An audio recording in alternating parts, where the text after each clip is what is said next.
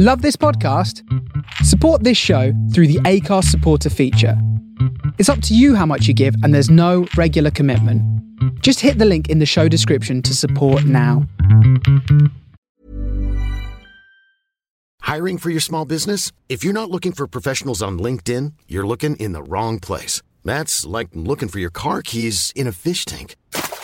LinkedIn helps you hire professionals you can't find anywhere else, even those who aren't actively searching for a new job but might be open to the perfect role. In a given month, over 70% of LinkedIn users don't even visit other leading job sites. So start looking in the right place. With LinkedIn, you can hire professionals like a professional. Post your free job on linkedin.com slash people today. Hey, it's Paige DeSorbo from Giggly Squad. High quality fashion without the price tag. Say hello to Quince. I'm snagging high-end essentials like cozy cashmere sweaters, sleek leather jackets, fine jewelry, and so much more. With Quince being 50 to 80% less than similar brands.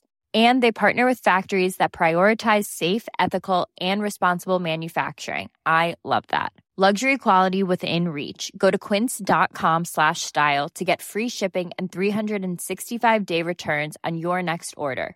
Quince.com slash style.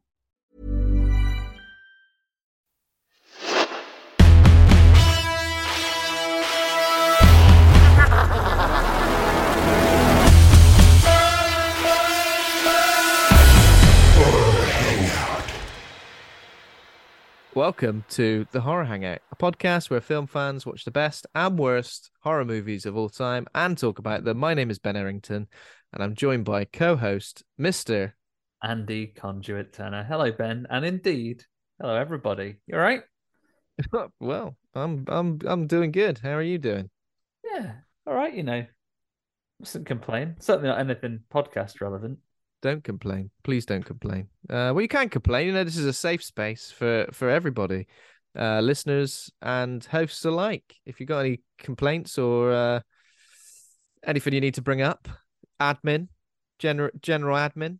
No, so all right, we'll, we'll, we'll save we'll save the complaining for later if we have any. Who knows? We might have some complaining. It seems like a lot of people have got a lot of complaints based on the movie we're going to be covering today. Um, you know, I'd say justifiable, but of course we will get into that. Um, what? Later. Yeah. Well, first of all, we'll just we'll just mention that if you're watching on YouTube, you will might be confused because Andy has got a background which is doesn't seem to be relevant to Halloween Ends. Without spoiling too much, although we are going to spoil the movie today, Halloween Ends. Yeah, it's new, but so spoilers. So listen if you don't care, or it won't spoil your enjoyment. Enjoyment. We will do plot beat for beat. If you, if you it are spoil, it, it you, won't spoil your oh, enjoyment. I like that. No, exactly. yeah, sorry. So what's the what's the what's the relevance of your background? Oh, nothing. I just I just sometimes feel like maybe I'll have. Sometimes it's good to just take a completely different, some would say, irrelevant direction in your background, and then maybe Halloween will end in my background in the last 20 minutes or so of the podcast. Okay, let's uh, I see what you're doing there. My background looks like uh, well, you mentioned a scene from uh, maybe EastEnders. Yeah, a, do- looks... a domestic a domestic dispute. Get out of my pub, but it's more like get out of get out of my kitchen for God's sake. Get out of my Haddonfield, my oh. Get out of me, Haddonfield. They've just just leave Haddonfield for God's sake. Nothing but trouble. Um, she's and got Michael like, will be out and be, I'm your dad. I'm your what dad. I've been shagging your, wife. I'm your dad. I've been shagging your wife and your dad. What do you think that is on the on the fridge? There's a there's like a letter on the fridge with a little duck uh magnet. What do you think it is? It looks like uh it looks like a takeaway menu. P60. oh no, you look at the other side. I'm looking behind. It looks like a P60, P45. Oh, Don't get them in America. It's got some really odd formatting. Look at that font. Michael Myers is fuming with it. He just wants to. Although one thing we do we do realize is that um, he's actually quite one of his weaknesses is fridges. It seems. Yeah, but uh, we'll, we'll obviously yes, we will get into that. We'll cover weak, that. Weak against fridges. He spends quite a lot of this film quite poorly. Incredibly poorly, yeah, as you would do if you were in a sewer for four years eating nothing but I don't know soiled nappies and... and your fingers chopped off. It's gonna get infected. dipping it in sewer water. Oh, disgusting. Uh, this is a weird film, and I think for that point we we've got a hell of a lot to cover. So let's give ourselves that time that we need by jumping quickly into horror news and mentioning first off, first off that Halloween Ends has made nearly sixty million dollars worldwide so far. It's the number one movie in the US, um, and pretty much all major domestic charts as well. So despite the fact that it's released on demand as well on uh I think it's Peacock, something like that. Yeah, Um, Peacock in the US. Despite the fact that it's it's released on there, it's made a lot of it's made a lot of cheddar. It's made a lot of dough. Um, people are very keen. Obviously, I guess that Halloween Kills, which opened to 49 million, um, in 2021, which is kind of weird because you kind of think, uh, if anything, I would have thought Halloween Kills would have like killed some of the hype for this trilogy. Um, if it was a good film, I can imagine why Halloween Ends would suddenly be hyped up as much as it is. But I guess people are just like, are they forgetting that film? Or oh, I know some people did enjoy it. don't know. It's the spooky season. Nights are drawing in. Get the cinema, don't you? Nights are drawing in. Um, I don't want to pay for my own lecky and uh and gas, keeping me warm, keeping me warm and toasty in my house. I want to get myself to a cinema, um, where for some reason when it's cold outside, get the eating on, uh, and when it's cold inside, get the aircon on, full blast. Chattering away, not not just spooky, cold. chattering away like the ha- like the chatterer from Hellraiser last week. Um, yeah, so it's always good to see horror movies making a lot of money. And I saw I saw you having a few tweets um earlier where you were talking about like remakes and sequels and stuff, and the fact that what what were you talking about? I'm sorry, I, I Um, peered in. I, I had a little peer in. I was like Michael Myers peering out. You're Into standing, the- out, you're standing out in the leaves, having a little look into the Haddonfield that was my Twitter exchanges. Exactly. Yeah, I was talking to we can call a friend of the show, right? I was talking to Zoe. Um, and she she was commenting about the new Hellraiser film. She enjoyed it very much, if her tweets are to be believed, and why wouldn't they be?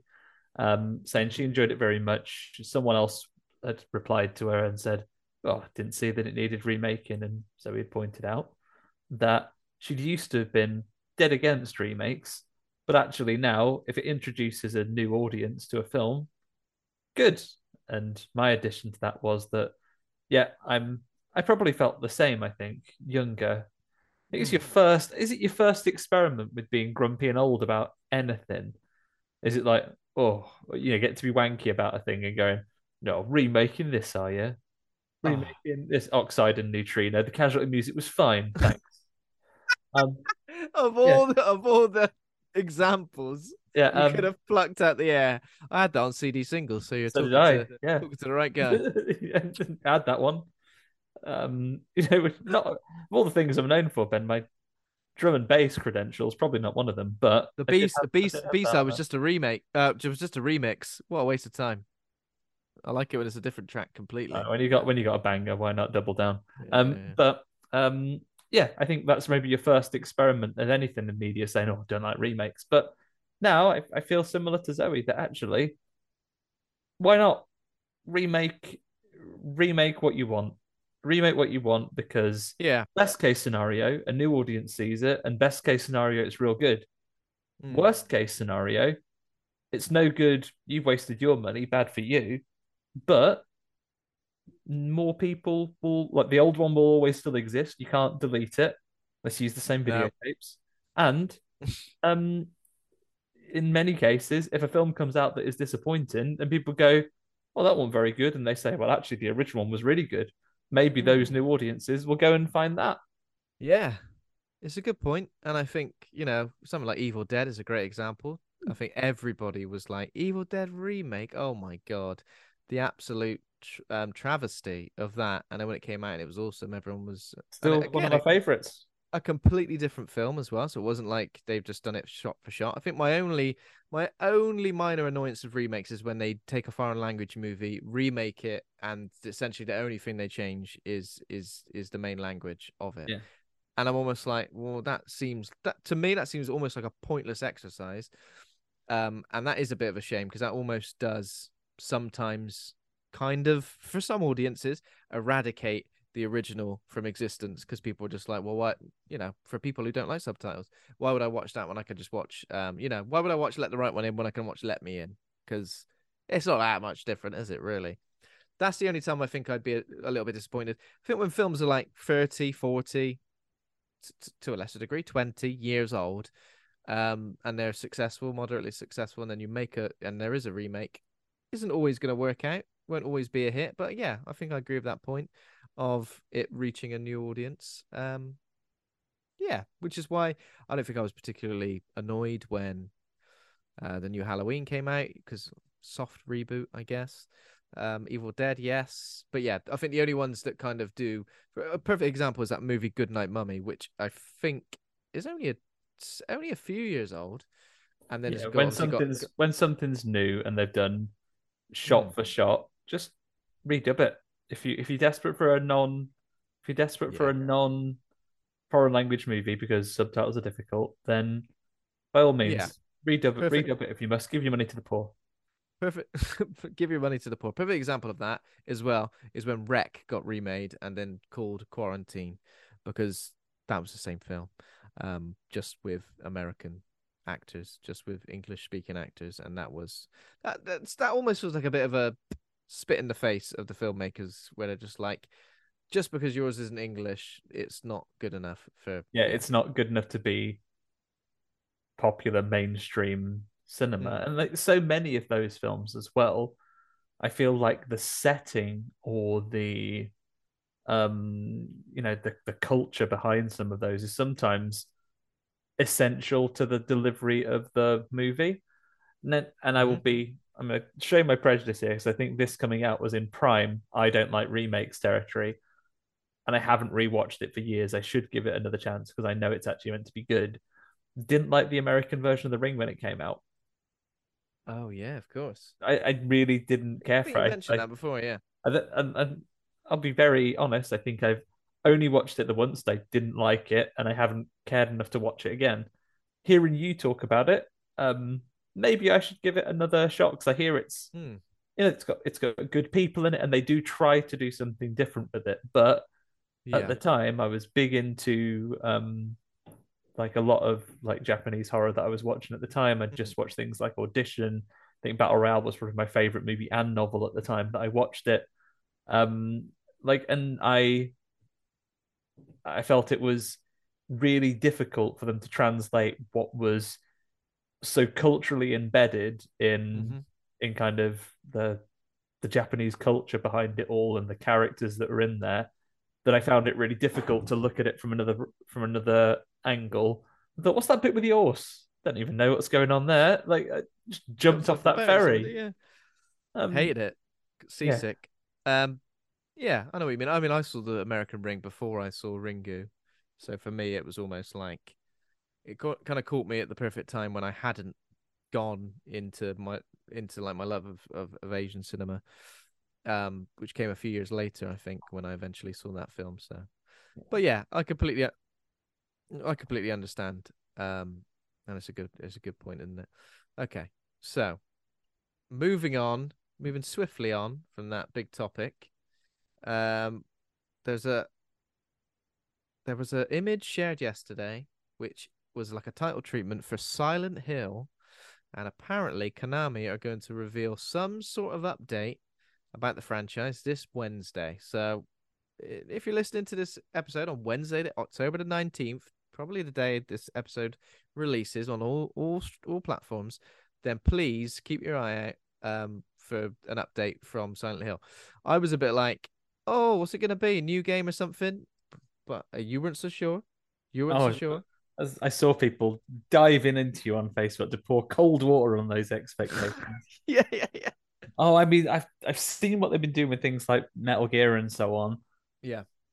Konami, I think, maybe more than any other, you know, Sega nip at their heels sometimes, but for a company with so many wonderful, like beloved IPs in their pocket, either choose to do nothing with them or do shit things with them, it Mm. feels like for such a long time. And I think that there's a large swathe of people that haven't forgiven them for Silent Hills, aka PT, just Mm.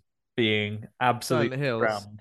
And then what was the latest Metal Gear thing? That Metal Gear. Oh, Metal Gear- part? Metal Gear Survive, right? Yeah, don't think I gave it even a second of my time. I, I've not I've not downloaded it. I didn't. I mean, it's on Game Pass and stuff, I believe, or at least was. But like the whole thing about, do you want to pay for a second save slot, or do you, do you uh, just or just the grind of it and the and everything else? Yeah. I, I didn't even engage with it in the in in the least. They need to finish the the last Metal Gear game, um. But I, yeah, it, they've they've got a habit recently of claiming to do an announcement about a game and then be oh, like, Okay. "Oh, tell you what, here's a here- here's a gambling machine that we're doing with the with, with the license on it, or here's a so blockchain thing that we're doing." Like, okay, yeah, what did we say? Pyramid head themed pyramid tea bags from. yeah, I mean, I'd do that. I'd get, I'd That'd be get good though, wouldn't it? Yeah, That'd be good. I'd like that. The only reason I thought maybe it is a big announcement is because I know it sounds silly, but title treatment, you know, a, a, a what looks like a new title treatment it doesn't look like a old one. Most of the time, again, I'm just spitballing here. Most of the time, for me at least, I'm like, okay, that's something, that's something new. That's something to. And it says like in your restless dreams, do you see that town? Now, whether that means new game, whether it means remake, remaster, or something like that, there's there's memes going around, and there have been memes going around for a number of years where it's like Silent Hill, in terms of all the major survival horror franchises, have always been getting stiffed. yeah. Resident Evil, you got a series, you got a movie, you got a new game, you got DLC, you got all this stuff coming at you all the time. Um, Silent Hill, nothing, not a not a sausage, not a crumb. Can I just have a crumb of of content, please? Can I have little something? slither of Silent Hill. And then there was obviously a con. Obviously, we got the Callisto Protocol. We got a Dead Space remake. We've got um Resident Evil DLC. And then what else have we got next year? I was sure there was a few other horror horror game. Alone in the Dark. New Alone in the Dark. Um, and probably someone else. But it seems like every horror franchise is going. Wow, we've got some brand new for you. Some brand new delicious content. Poor Silent So- Hill. That's the skeleton at the bottom of the pool. That's the skeleton at the bottom of the pool. Yeah, exactly. exactly. My favorite meme um my favorite meme template but yeah let's let's let's see what happens um I hope we get something. I, I, I, cynicism aside, I think if they, with the content they've put out and the fact that they, they do a lot of ridiculous things, but I don't think they're so lacking in awareness that they would publish something, say, hey, big announcement this week, and then it be um some new Silent Hill coasters are available. We've got some silent hill lunch boxes for you yeah, yeah I, I don't think they would do that. So hopefully it will be a new game or a movie or a TV series that's in vogue right now. Um, yeah. hopefully a bit of media. Tell you what, Ben, I'm going to put a difficult choice in front of you though. In true Twitter, you can only choose one style, okay right? So you've got an opportunity here. You've um saved the don't life. speak, don't don't talk to me in that tone of voice because i think i'm doing a quiz again And well, you've got an opportunity. There's not a right or wrong answer, Ben. That's the difference. okay you're given the keys to the kingdom and you get to make the decision. Hmm. You're going to green light one new game in a franchise. So the hopes of this franchise being reinvigorated and carrying on anew is down to you making this decision now. The other one is going back in, I, I, feel like i know what you're gonna say going into that warehouse, the Ark of the Covenant one, lost for all time. okay Silent Hill Dino Crisis. i knew you were gonna say that i knew it first of all i was like where's he going with this and i knew it um it's got to be dino crisis isn't it because Yeah, fuck off, Pyramid Head. Dinosaurs forever. I honestly feel like that would be. It would just be amazing. It'd be amazing and so unexpected. I think with Silent Hill, you're like, okay, this is a huge, a huge franchise with lots and lots of games. And sure, it's been quiet for a while. I'm sure they canned a, a very big project which had Norman Reedus and Guillermo del Toro and Hideo Kojima. That that's right, isn't it? All those people involved. yeah, they're all over it. They're all over it. But you still kind of hold out hope where you're like, eventually something else is going to come along for them. Did Elijah Wood retweet it as well? And people were going on about that, the Silent Hill tweet. Elijah Wood retweeted it with some eye eyes, eye emojis. But I feel like with Dino Crisis, it would be completely unexpected. We've only essentially had three games, and not not even any like spin-offs or anything like that. Three games, and the third one was an absolute shit show. So, I think yeah, Dino Crisis with like the RE engine because obviously it is a is a Cool. Look at that. What a Can you time. imagine? You What a imagine time the, you imagine the promotional escape room for that. Yes. Oh yes, uh, yeah, but I'd, I think I'd like Dino Crisis anything. To be fair, so um, sorry, Silent Hill. If it did come down to that, I would take Dino Crisis. But unfor- I mean, fortunately, we're not living in that world. We could get both. I don't know. I'd be way more excited. Like, if you, I think right now, if you said, "Oh, there's going to be a new Resi game, a new Metal Gear game, a new Silent Hill game, a new, pretty much anything," Dino Crisis feels so forgotten in time. Like just like the dinosaurs that are the Mm. antagonists. Um, I'd love it. You get Bring me 'em all in. excited now. yeah, Bring that's, 'em in. that's what you want. Come on, Um, Regina. But you spoke about um you mentioned it in passing with the other ones. Other bit of horror news. Seen old uh Master of Horror himself, old John Carpenter. Apparently he's got a little bit of downtime these days and he Oh, loves yeah. he loves doing a bit of streaming, he loves playing a few games. Yes, he and he's- does. Big into Dead Space, even the third one. And he says, Tell you what, I Dead Space would be a good film. I could do that. And I'd love to see you do it, John. Oh, of course we would. Now, I think he said it before, but I think he's like doubled down on it this time, right? I think he said it in passing. I don't know. Maybe someone just walked past him and said, "What? How you doing, Johnny?" He went, "Oh, I bloody love Dead Space. Love to make a film." And I, oh yeah. Um, now in my head, the cynic in me is going, "Would it just be like Ghost of Mars?" But that's the cynic in me. The other part of me thinking, you know, the Master of Horror with the thing. There's obviously loads of body horror with the necro. What are they called? Necromorphs. Necromorphs, yeah. Necromorphs. Loads of body horror with that. Um, just cast uh, Kurt Russell for God's sake.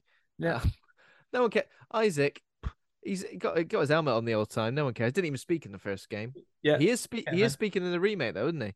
Yeah, I saw Yeah. some clips of it, and he's going to do some talking.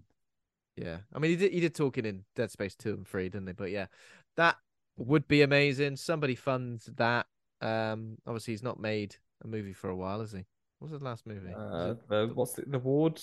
the Ward, Is it got? Yeah, It's got a more complicated name than that. It's um, the Warden. it's I don't know. about it's, it's Shane about Ward. Oh, Shane Ward. Shane Ward, X Factor winner, two thousand and six. I don't even know if that's correct. If it is correct, I'm some sort of genius. no, Matt Cardle though, is he? Maniac Cop himself. Great throwback to a to a previous episode. Jumped back in time, like 30 episodes. I like it. That's commitment.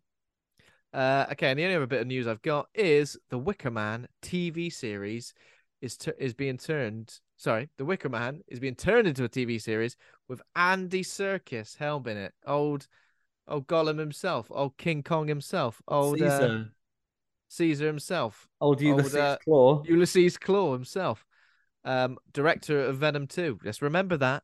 Let's remember that before we go. Ah, oh my God, the Wicker Man TV se- series, helmed by Andy Serkis. He made Venom 2. Um, apparently, it will re- reportedly take place in a modern setting.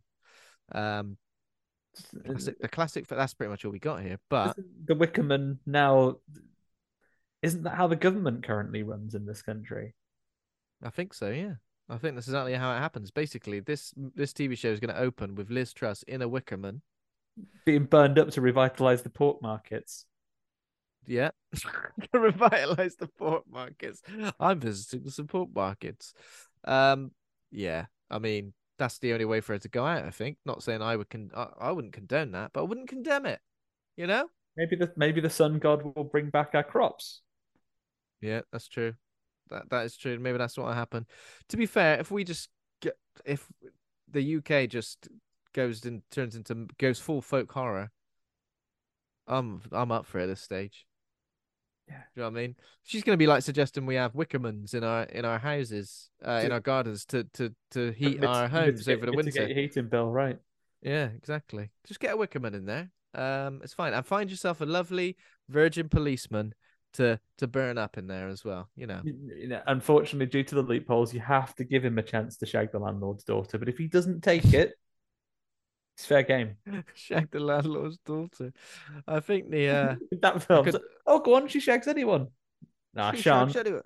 I shan't actually, um, because I love the Bible and not having sex. Okay, I do. Um, Jesus Christ! get in the Maybe- Wickerman, mate, Edward. Get in a Wickerman for God's sake. Uh, yeah. So that is some horror news for this week. That's quite nice. Is, uh, is there anything you've been watching this week? I know you've watched a certain something that we did mention last week. Tell you what, yeah, I've been I've been blitzing through. Tell me, tell me, what's that one? And I'll make sure I cover that one first. Deadstream, but also you've not you can't have watched as much as you watched last week. You watched like 964 things last week. Not not far off, Ben. Not far off. Oh. Carrying on, Been a busy boy, haven't you? carrying on. Yeah, Deadstream. Should we talk about that first? Because we've both seen that now. Yeah. I really like it. I think it might be one of my favorites this Halloween season. I think it was at Fright Fest as well. And for some reason, we didn't get to see it when it was uh when it was at Fright Fest.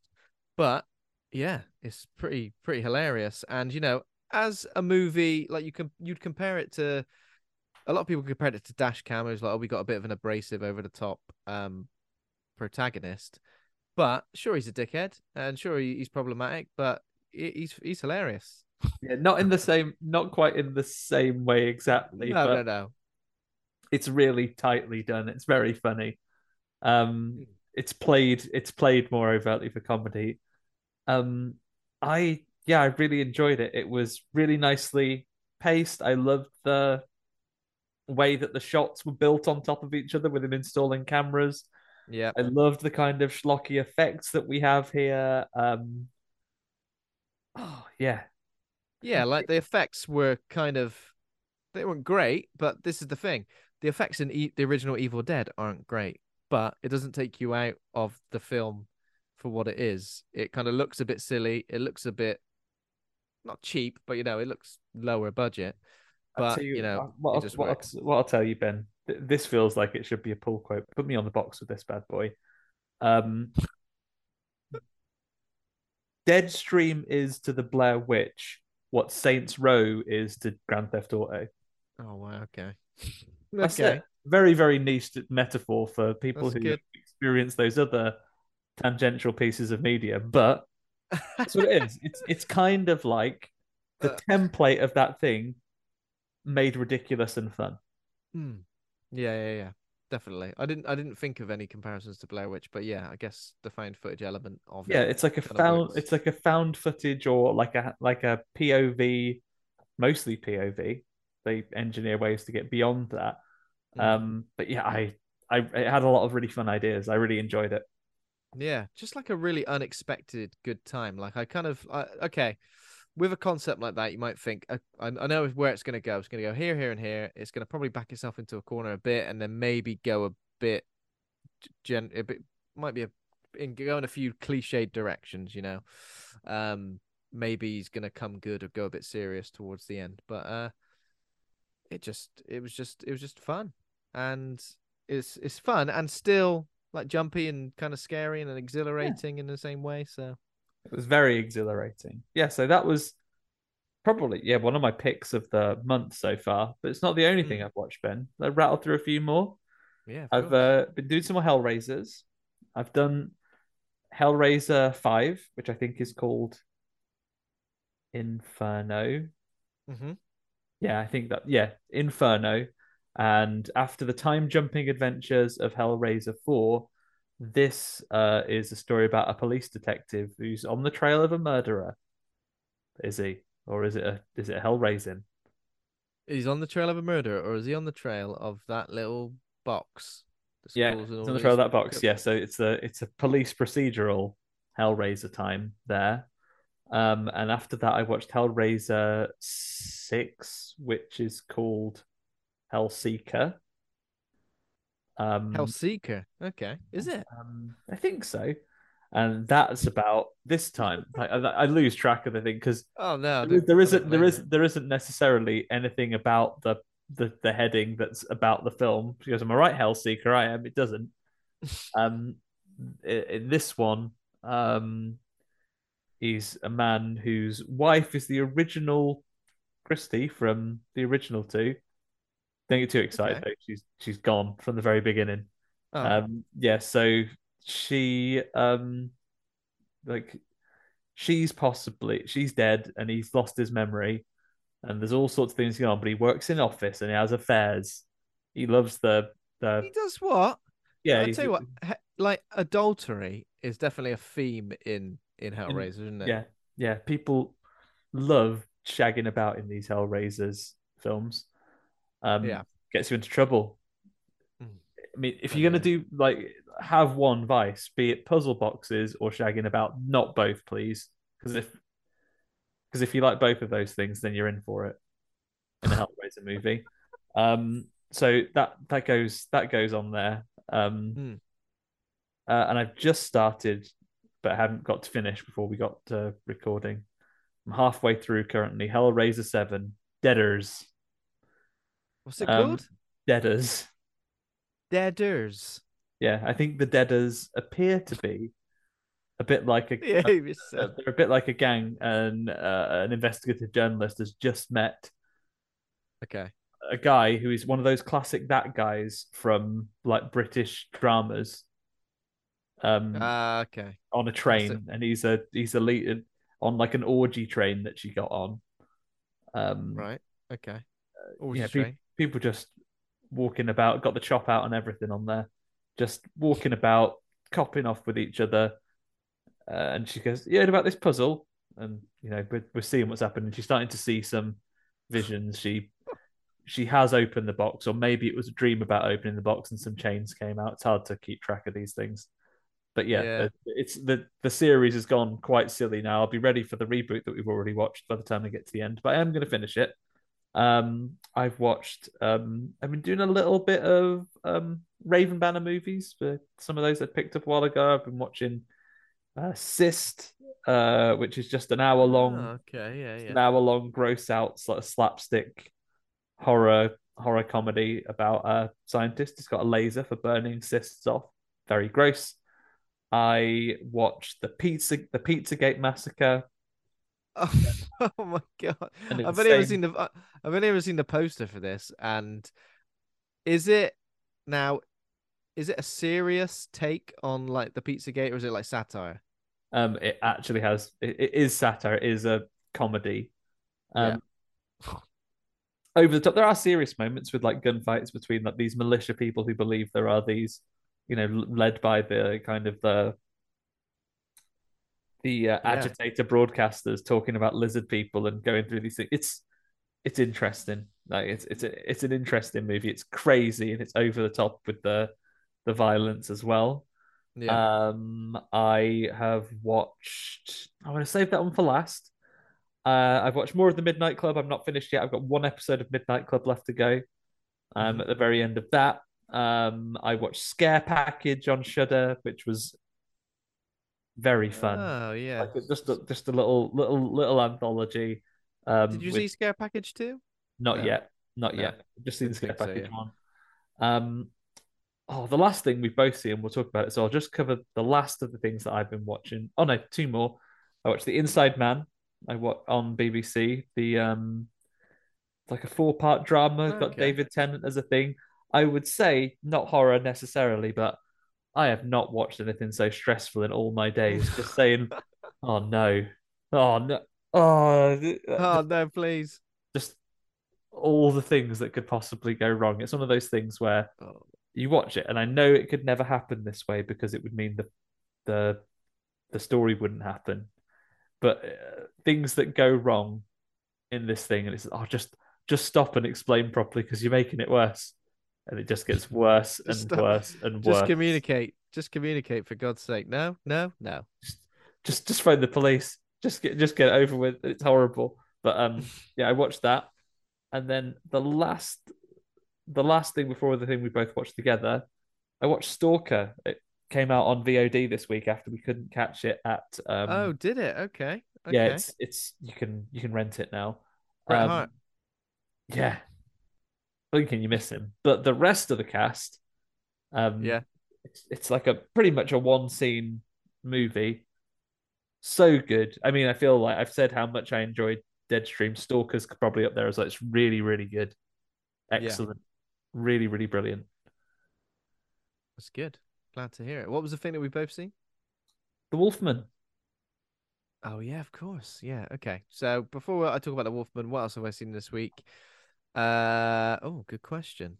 I finished up with Dahmer, and the last few episodes, which w- when he gets um incarcerated and eventually killed, are there's a lot of focus on on the effect of his of his murders, not just on the victims and the victims' families, but also on the community as a whole, which I thought is an interesting thing to talk about, especially considering that's covered quite intently on Halloween Ends as well. How like a tragedy or or you know a, an evil, an act of evil, can affect um a community as well.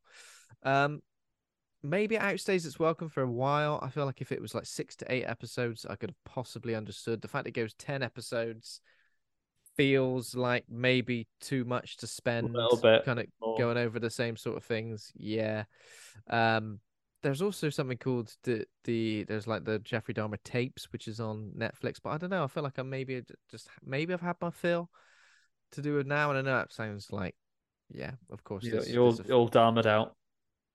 yeah, possibly all Dahmered out, but also like I'm definitely in the in the in of the mindset we're thinking getting a lot of attention, you know, and obviously it's happened a long time ago. He was arrested 30 years ago, um, but again, is it just one of those things where a, a, a violent killer is being given all this publicity and then? But that is what I respect of the series that at least it tries to tell the story of a lot of the victims. I say a lot of the victims, probably only two or three of them maybe maybe four, but it could have done a bit better at like covering a, a lot of the victims' um, lives as well. Okay, so that was that, and I've almost finished the Rings of Power now, which I've really been enjoying.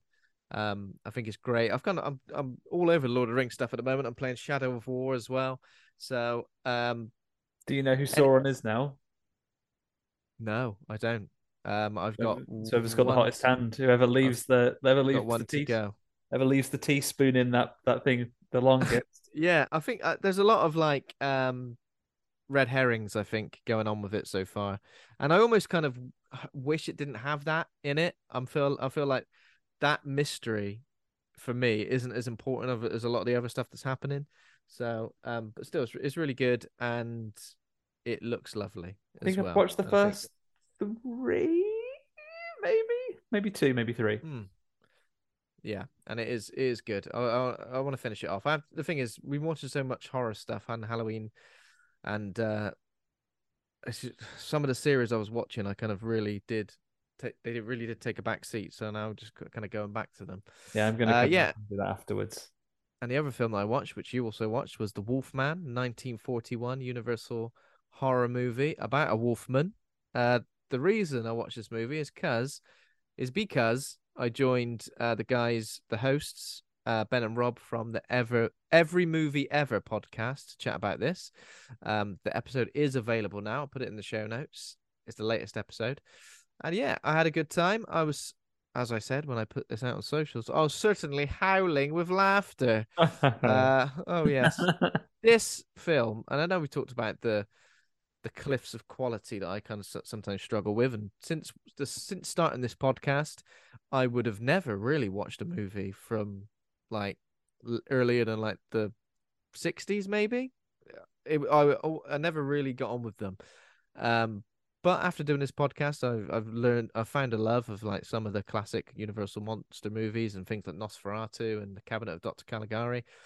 The Wolfman is problematic in a way, isn't it? Because you've got, I don't know, people say it's of its time. Yes, yes, yes, of course. But when you've got a protagonist who is such a dick uh, for many reasons, it's really difficult to understand the tragedy of what eventually happens and he eventually turns into a wolfman because you're supposed to feel some nature of tragedy but from the from the get-go he's looking at women in their bedrooms with a telescope he's going to their places of work uh and kind of being like gaslighty a bit coercive pushy I'm going to take you on a date, no matter if you like it or not. And then eventually, when he gets bitten by a wolf and turns into a werewolf, it's like, oh, poor me. No, Like, mate. Oh, I feel really uncomfortable going to church, and everyone reckons I'm a werewolf because I am. Um, because I am. And I know. And I also mentioned forget your transformations of an American werewolf in London, forget your transformations of the Howling. This just looks, just focuses on the feet of um, Larry Talbot, aka the Wolfman, and they turn into werewolf feet. Although they kind of look like those big, like gorilla slippers, big monster feet slippers you get, uh, like for Christmas sometimes. and then you scroll back up, and he's a full-on wolfman. Hmm. Goes and kills a man just digging a grave. Yeah. Um. Um. Again, you can understand why it's iconic. Those scenes in like the forest and all the fog, sort of like, um, blanketing the landscape and stuff, looks really, really great. Um. And the Wolfman is an iconic look. You know, it's just a. It kind of looks a bit like a pig with a a really thick, illustrious head of hair. Reminded me of when someone goes to Turkey to get a hair transplant, um, or like one of those hair pieces which gets like glued onto their head, and then suddenly they've got like this big, a hair hat, if you like it, a hair helmet Yeah. on their head. Got a hair helmet, and then you would be ever so cross if you spent all your money on that. So you go out and just thump a gravedigger to death. He's thumping people to death, and there's like a stick. I, I love that. not- I love the. I love the bit where I forget if it's the gypsy or the other person. It's like, and if someone comes, they turn into a werewolf. You can only kill them with a silver bullet, or like, a, and they mention loads of other things, or a stick if it's made of silver. Oh, funny that. or a stick or anything, yeah. And of course, uh, uh Bela Lugosi's in this as well as a character called Bela. Just in case anyone was like, "Who is that? I recognize that guy. He looks a bit like someone I know." Bella me, Bella. That's who it is. It's me, Bella. Do you know? Come on, it's me. Come on. he you was probably me? like you know maybe he's like the stereotype of vampire actors. He was like Blade, old Wesley Snipes. Good, right? You you only refer to me as Bella when I'm on set today. Yeah, pretty much. Not going to Um, answer to any other name. I think of all the of all the Universal monster movies, it's probably sort of middle of the road for me. I think Creature from the Black Lagoon is probably my favorite.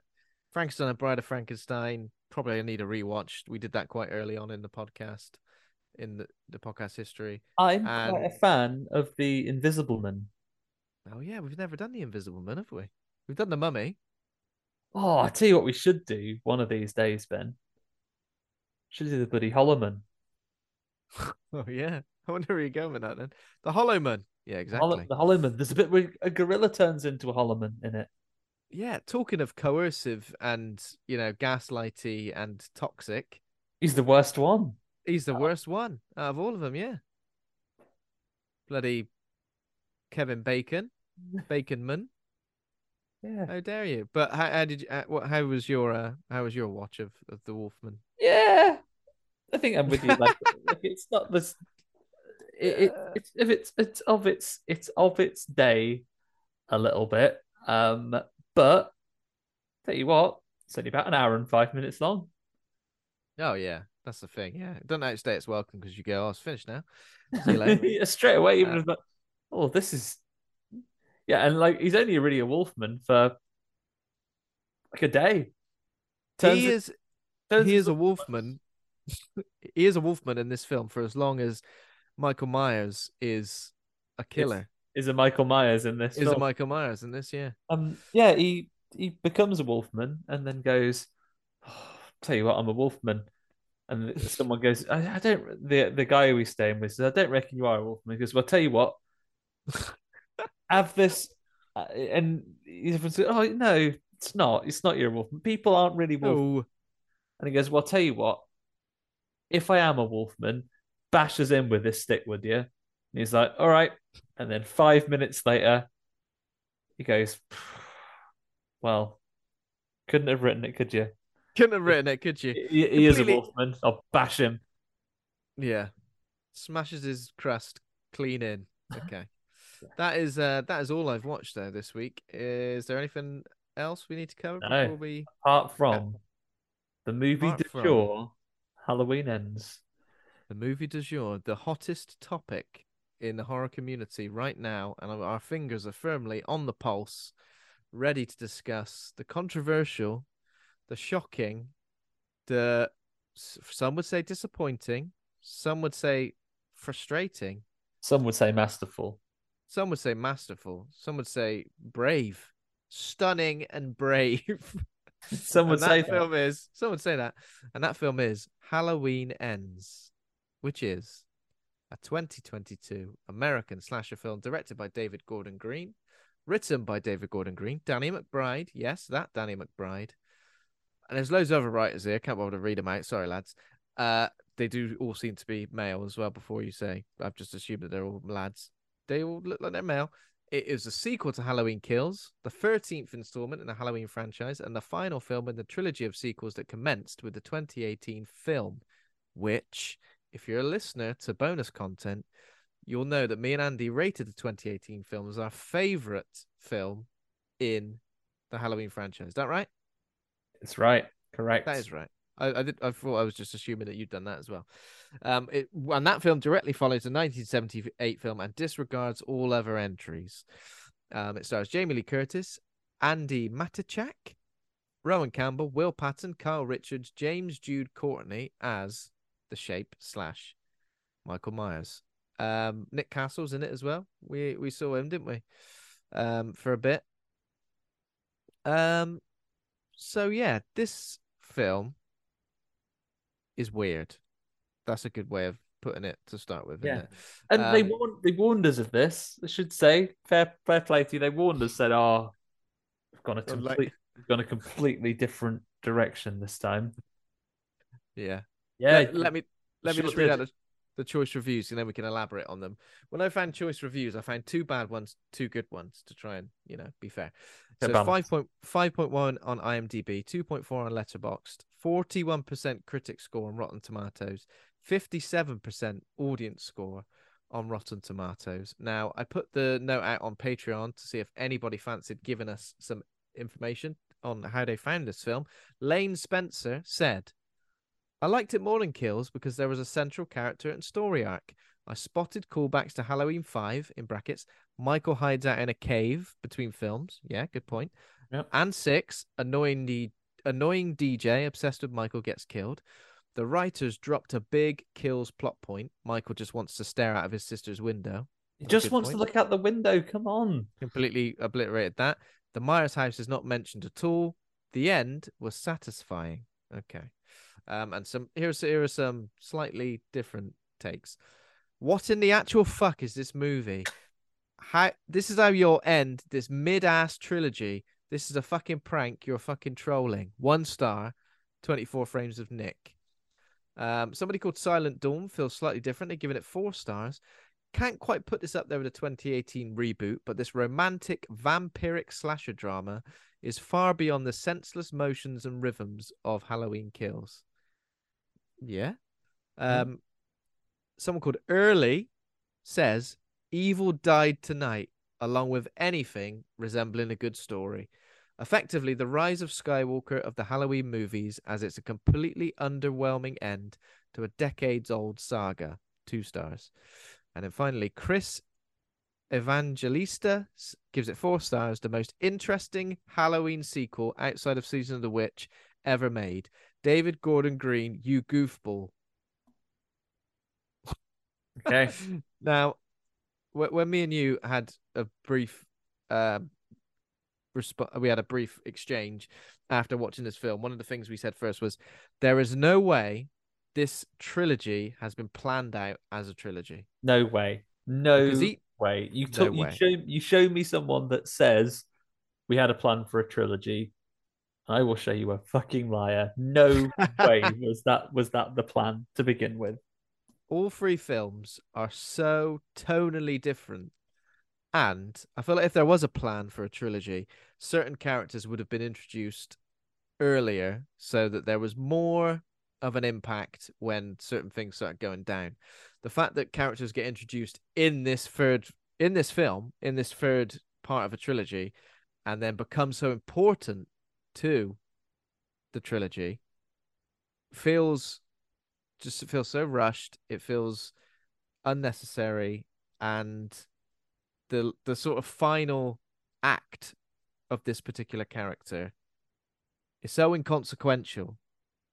It could, it could, it could, it had so much potential. It could have gone in so many interesting directions. Now it goes in a direction that is interesting, but I feel like it doesn't. It it needs to double down more.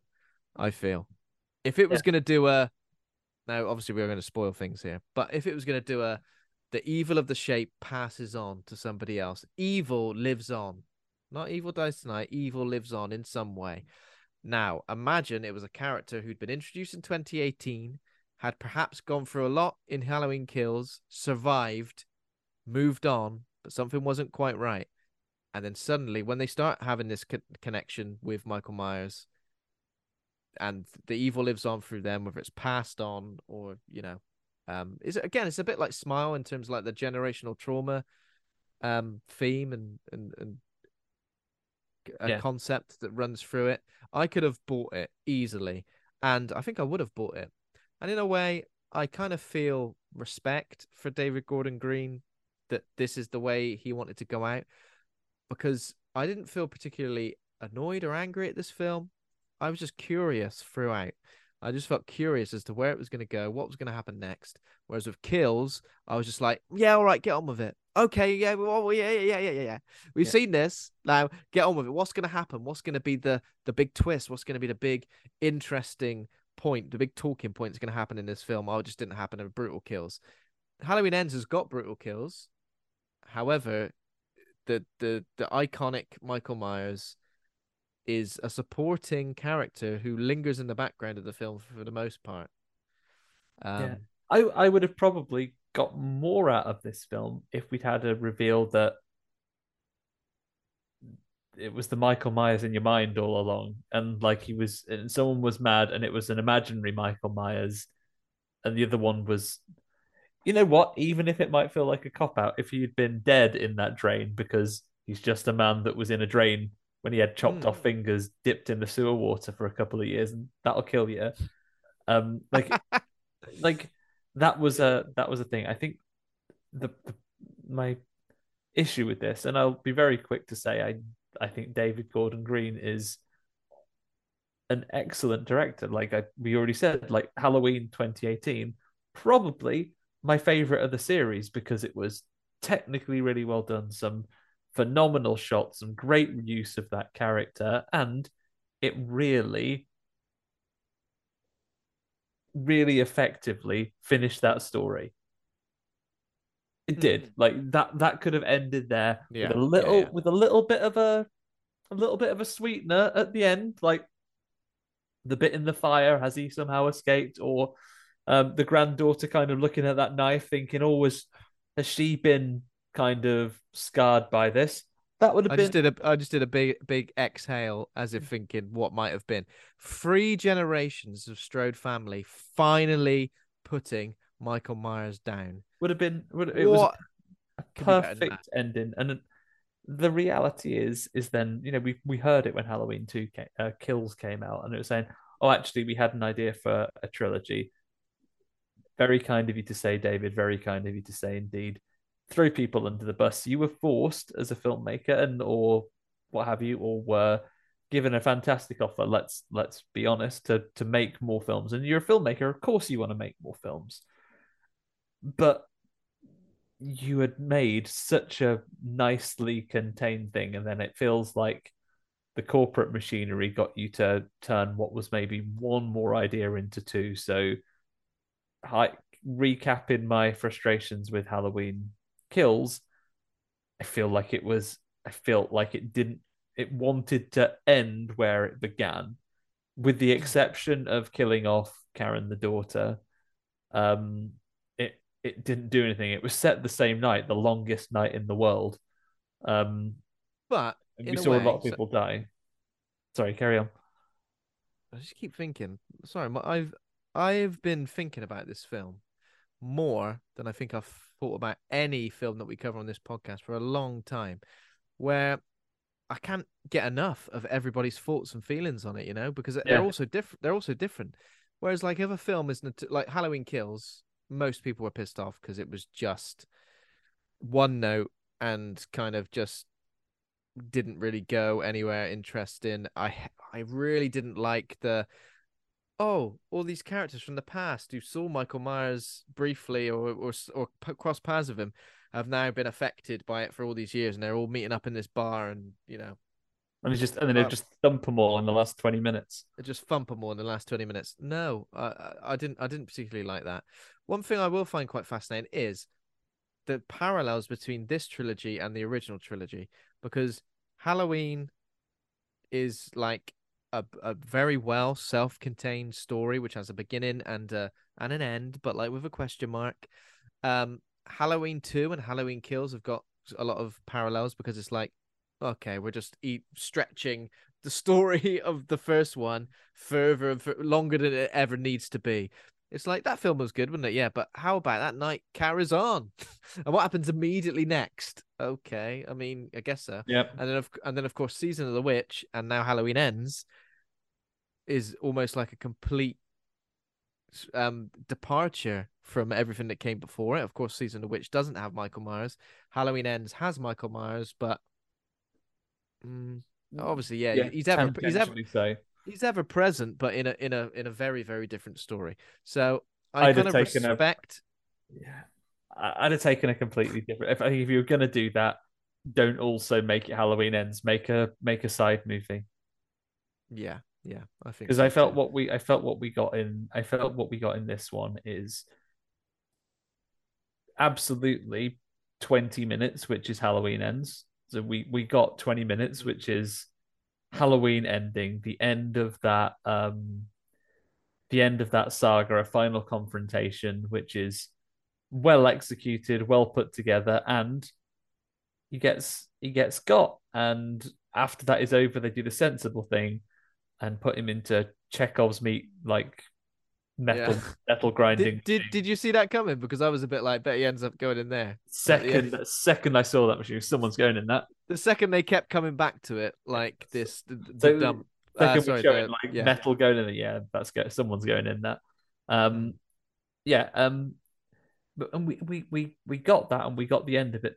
The, issue is is that that 20 minutes comes after two hours of a completely different movie which is fine. If you've got an idea for a different movie, make a hmm. different movie. My Almost problem like... it is it's such a departure Sorry. from the others, and it completely reverses a lot of the things that were set up to be to be there. So let's look at the characters here. So Laurie Strode had the adventures of Halloween one and then spent 40 years preparing for a day that she thought Michael Myers would eventually escape from prison. That day came, and it was at great cost to her family and the choices she could make for her own life. Her, you know, her marriages hadn't worked out. Her family were kind of at arm's length. Um, and she spent all of her life afraid and preparing for that thing, and then it and then it happened, and then at the course of the end of that evening, your daughter is killed while you're in hospital recovering from your injuries. And the film ends, Halloween Kills ends with her picking up a knife and heading out of that hospital to face Michael Myers once and for all. Um, and you know, your the, the daughter has been killed. The granddaughter has joined a vigilante mob to try and get Michael Myers through the course of that movie and only narrowly escaped with her life you know, this is all pacing and is building up to a final confrontation. And that's the confrontation we get at the end of this movie.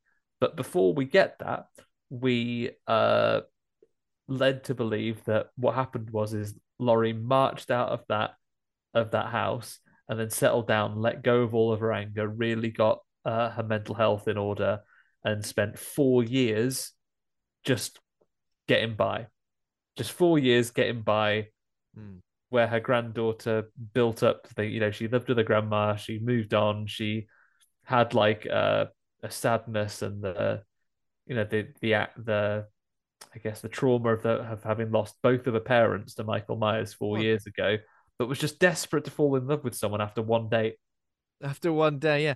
What is, also what is with this weird sort of plot thread, which is like everyone's kind of annoyed at Laurie for Michael Myers' killing spree. Oh Like, god, I don't think anybody would know.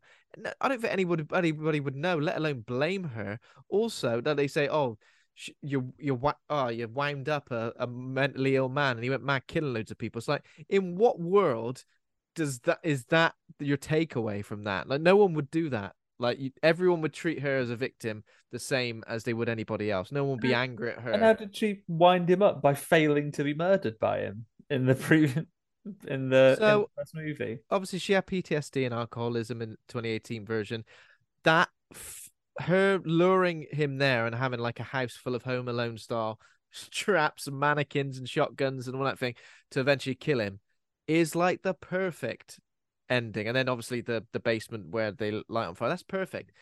In the end, he just wanders into a kitchen, like uh, with his with his health low, and and gets fucked up it just it really does feel like all of the pieces were there for this it didn't need to be a trilogy no but like you know if it's gonna be it's gonna be all the pieces were there but like they're just all in the wrong order and that is because this trilogy wasn't planned out and if it had been planned out i think yeah obviously people being annoyed at laurie is annoying but also her granddaughter who's been through so much with her her mum's been killed her dad her dad's been killed her dad was killed in the first one right Dad was killed in the first one, right? Yeah. Or a stepdad. He's been killed. Yeah. And suddenly she like hates Laurie for some reason, but like she must know not for mo- understand. not not for most of the film.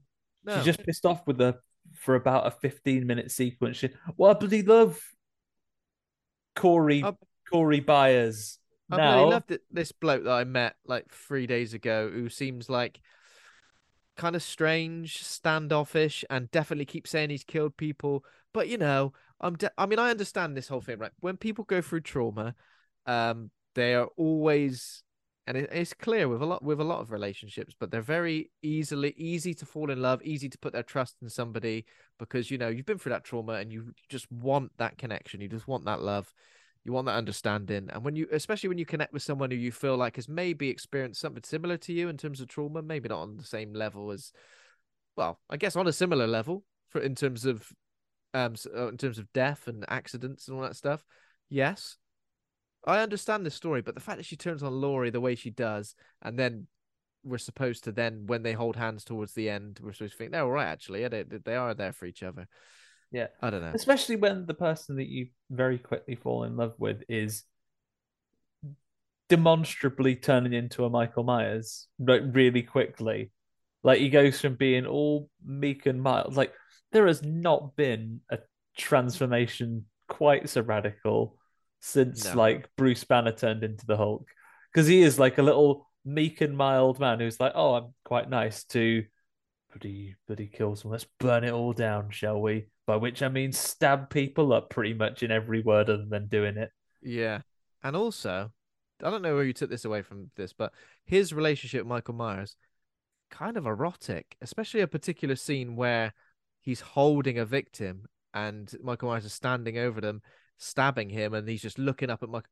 It is kind of erotic. It's definitely a bit of like sexual tension between the two of them. Um, and this is the thing. That is all very interesting. I find that very interesting and unique as well. Interesting and unique because like when have we seen that before in a in a movie like this? I don't think in a, in a Halloween movie anyway, at least. Yeah, there's It- some it- interesting stuff. It just it's too just disjointed to be a to be cohesive. But like you know, there was some stuff I enjoyed in this. Yeah, so obviously you mentioned all the all the characters. We've got Allison, the granddaughter, as well. Um, Corey Cunningham is played by Rohan Campbell.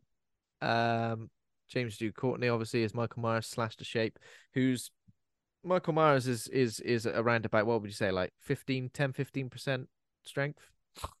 He's is he Yeah, he's right poorly to begin with. He gets a bit he needs a medipack. when he's done some murders. He gets a bit of energy from that. this is the thing. I like I like that. I like the, the bit in Halloween Kills where they were like, the more he kills, the stronger he gets. I like that. That's cool. That's interesting. That's scary. That's that supernatural sort of thing about the about Michael Myers that we've kind of had. But it's it forgets so much. Again, yeah, it forgets the Myers house. Completely forgets that it's in the same town. For God's sake. Um, You'd move away as well if you're those people that are like, we'll we'll come to Corey in a bit, but it's like, oh, you ever thought about just moving away? Because I can't, all my memories there. All your memories are shit. All your memories are awful. Like your most significant memories are about the time that your family died and that horrible invincible man came and stabbed you all up. Move. Yeah, just moving it. I think, we're- particularly the Make- fact make- they make- know he's still alive. They they know he's still alive. Make yeah, I make, re- make some new memories. I put it to you, if you move, you know, to a different state, I don't reckon he's gonna find you. No. I don't reckon he's gonna. I know he's a bit supernatural in that, but um, I don't reckon he's gonna find you. I reckon he's gonna live in that sewer. See, because you could have moved away, he would have stayed in that sewer, thinking I'll come out eventually and kill her again. He would have come out and been like, "Oh shit, they fucked off. They moved." T- tell you what, move abroad. Michael Myers ain't got a passport. And he's not walking through the ocean like at sea, at sea level. I mean, No. he might Yeah. do, but you know, that's the, Just- it follows.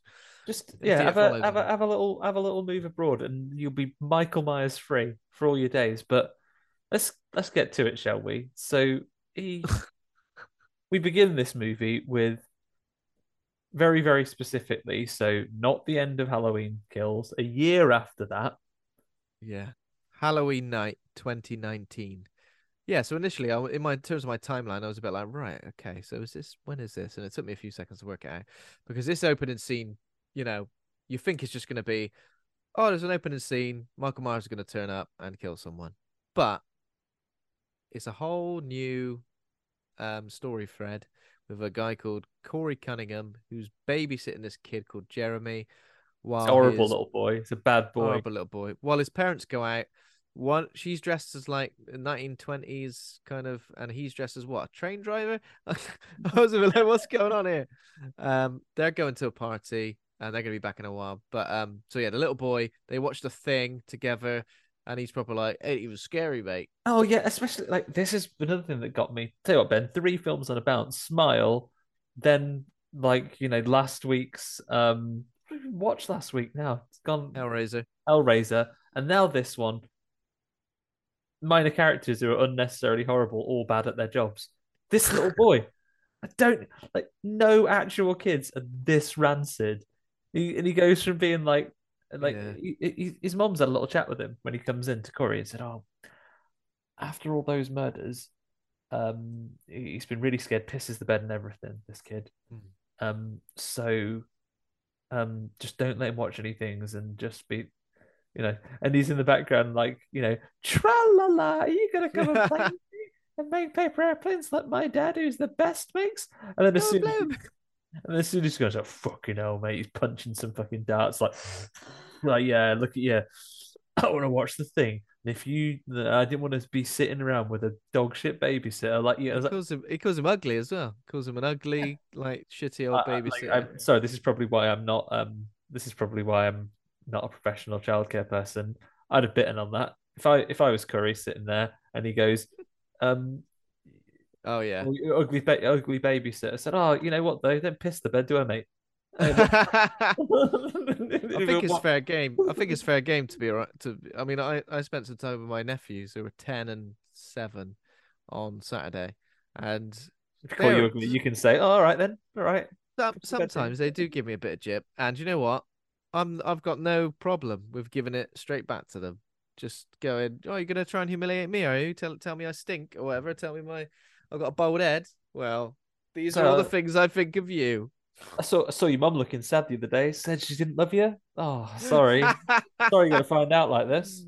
Yeah, I should Yeah. do that. Actually, it's pretty good. Uh, mine's usually just like uh, I was driving at the time, so I was like, I've got an ejector seat built in, in in the back. Actually, it's just here. Oh, I can't quite reach it. I can't quite reach it. It only ejects one seat at random though, in the back, and they're like going, ah! or just pull up on the M4. Get out.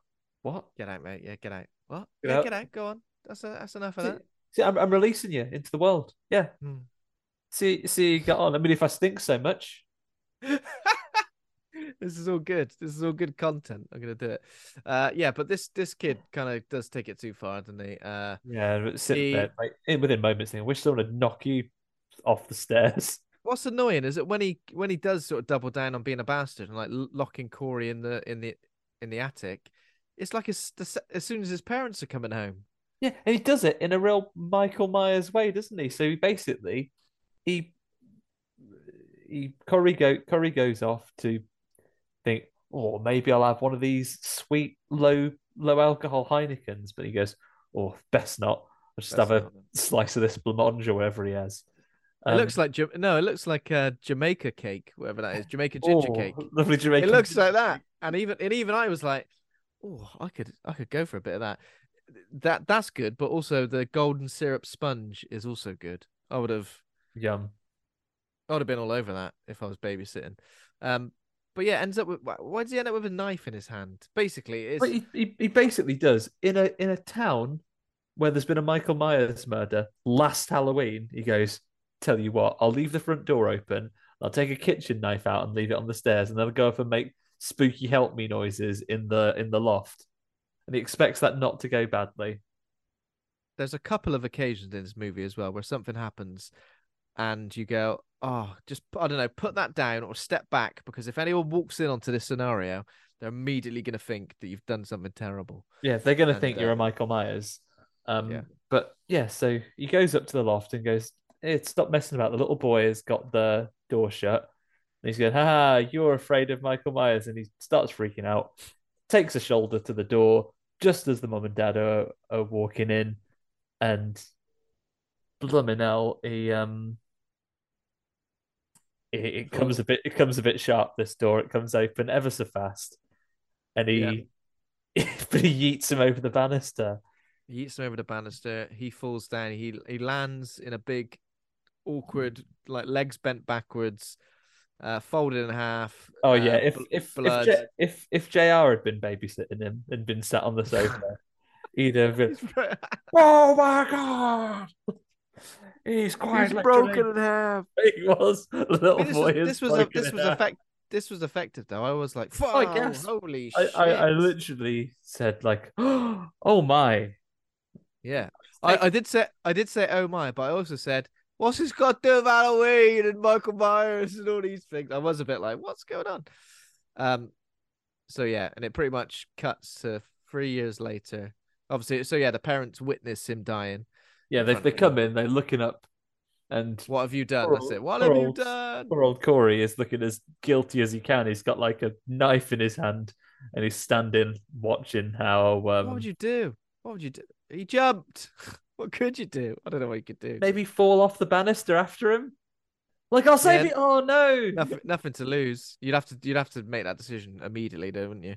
Or um, shout, shout down. It's bloody Michael Myers. Get out of it. Yeah, yeah. He was behind me. Put or or stab yourself, not anywhere bad, in the leg or something, and say he stabbed me, and I pushed him back, and yeah. Uh, Leave it out, Michael. Oh, I'll tell you what.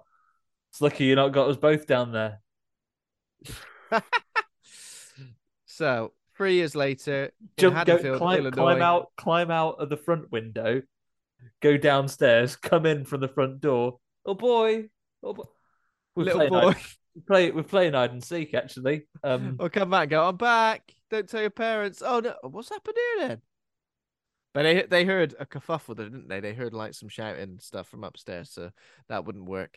Um, So three years later, still in Haddonfield, Illinois, um, Laurie Strode has got her own got her own crib, got her own place now. She's living with her granddaughter. She's bought the new house. yeah, she's Um, basically walked back. Classic, you know, maybe she should be our prime minister. She's U-turned on that revenge that she was going to have. U-turn. A classic U-turn. But it's weird because I almost feel like if she thought Michael was dead, then I can completely understand this U-turn. But she still thinks he's alive. How could you possibly, like, at what point in those four years did she finally relax and, like, I don't know, not have a shotgun ready to go at any feels like feels like the next day. It feels like she's like writing a book, and she's Yeah, like, you know, doing doing some minor edits. She's like, we must decide if we let him him if we let him in. And he goes, oh no, not him. If we let it in. Obviously, respected Michael's pronouns there, and then Didn't got, even, didn't, she didn't even like that. oh no, no, actually, third third draft, let evil in. This bit reminded me of uh, when Carrie Bradshaw in Sex and the City does a little voiceover at the end of the episode. Yeah, um, basically summing up the whole episode of what the story was uh, and what the lesson to, to be learned and what's the takeaway. It felt like she was doing that. the moral of the story is snitches get Stitch it. No, no, no. I, I. I, I had a moment. I had a moment right where I thought we were living in her book, like what she was Oh. writing. Like imagine it. It was a, all of it was a piece of fiction. This is what she was writing, and then suddenly at the end we got pulled out of it and like no, no, Michael Myers is here. Everything, everything that came before, which was completely unrelated to Michael Myers, was her somehow trying to move on from that by in, Just- by giving evil a different face somehow. Oh man, I'd Um, love a Halloween anthology movie, which is just Laurie Strode's Michael Myers fan fiction. Oh yeah, but this was the One of them where it turns out it's my brother all along. Now he isn't. Now there's a little Oh girl, yeah, and now there's as a little girl. voodoo cult called the Thorn, and This is crazy, Laurie. This is insane. No one's going to read this. But obviously, when John Carpenter first made Halloween, I think he did. He, th- th- initially, there was an intention for it to be a anthology, mm. wasn't there? The, where the first season the witch comes from. Yeah, And So- for anyone who listened to our Night of the Creeps episode, um, or hasn't listened to it yet, go back and listen to our guest, Video Store Kev, listen to his theory for what he would have loved to have seen from Halloween Ends. And I think this is probably because of that one of my major Yeah. problems with the version we got because that was so good. if you're a Hollywood producer, get Kevin. yeah. Get Kevin involved for God's sake. Uh, for the good of your franchise. Oh, franchise is over now, isn't it? Where where can they possibly go next? Um, so yeah, and then so we're introduced to everybody like that. Allison's working in like the hospital. Um, what is she like? it- Just a nurse or something? I've never claimed to understand the American healthcare system, Ben, but I, I feel like that isn't how it works. I feel like you qualify as a nurse or healthcare practitioner. You don't just get like a she works there, and then there's the the friend that is quite annoying and flirts with the doctor, the worst doctor in the world. Doctor is like, you might as well wear a badge that says, "Please get me struck off." Um, yeah, like, and Yeah. he's and, he, and he's and it feels like it feels like it's an approach to nursing which is a bit like if you have a Saturday job at the shop and like, oh, you came in on your day off, that means you're in line for the promotion. I'm not sure it works like that. I think I think nursing and and similar medical jobs require to take qualifications and it's a banded banded role. Yeah, yeah. Um but Well- yeah. Uh, but that, that's not how it's going. She's No. Um, and then we're obviously we we were introduced again to Corey from from the opening sequence, and he's now working at his stepdad's salvage yard. He's late. He arrives late on his little uh on his little bike. He Um, knows his stepdad's salvage yard and he didn't give him a lift. Yeah. Because I think the stepdad kind of like stays there some nights because there's a bit later where he's like watching a Jean Claude Van Damme movie. I can't remember which one it is. Um, but like at night, p- purely to escape his absolutely, I don't think there's a nicer way of saying this, batshit crazy wife, uh, Corey's mum. Um, toxic, incredibly toxic, Yeah. terrifying. He says, oh, I'm going to stay and watch my John Claude Van Damme movies rather than go. I reckon he stays there. I reckon he stays there at night. But yeah, he gives him a nice gift. He says, Corey, here's this little motorbike that uh, needs a bit of work. You're good at all this stuff, but uh, you can have it if uh, yeah, if it means you get to work on time. yeah, yeah. Um, yeah, so that's that's dad, and this is when we get our first shot of Chekhov's metal smashing machine. Yeah, like grindy machine. Yeah, there's a big. Uh, we get a lovely lengthy shot of look at all this metal going in here and getting all scrunched up. Want to Mm. fall in there, would you?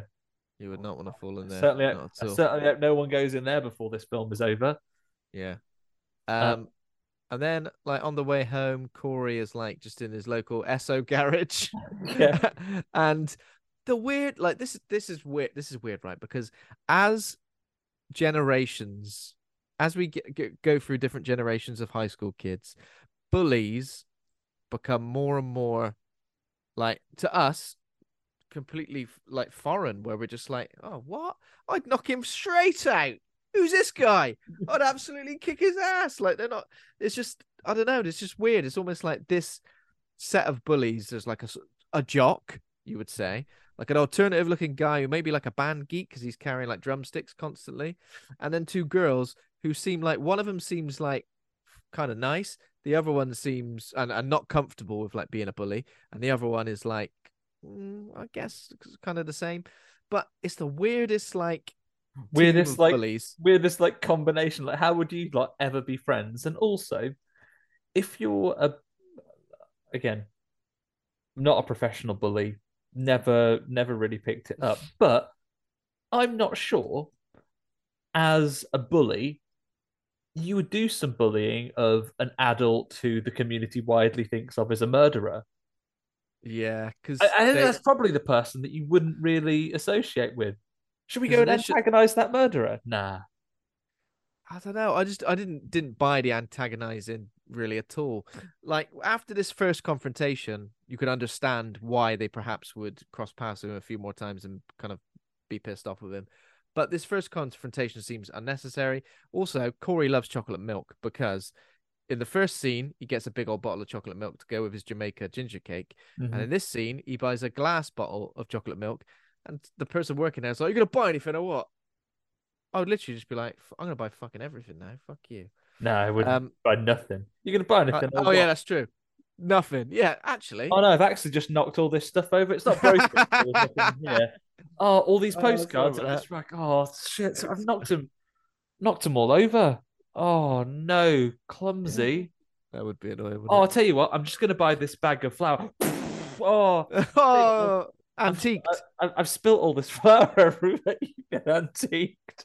Yeah, I spilled the flour. I'll, I'll give you the I'll give you the thirty p that this bag of flour costs, but I have um, but I have spilt it everywhere. I'm afraid. yeah, sorry. And it's uh, it's a uh, wholemeal flour as well. It's gonna gonna be incredibly difficult to clean up. Oh, I'll Um, tell you, what, I, oh, I, I am gonna pay for it with this bag of pennies. Yeah, but I'm gonna get- I'm gonna lob every penny at your head. yeah, and then as he's counting them, 63, 19, Oh. 200, just flicking him, blowing on him.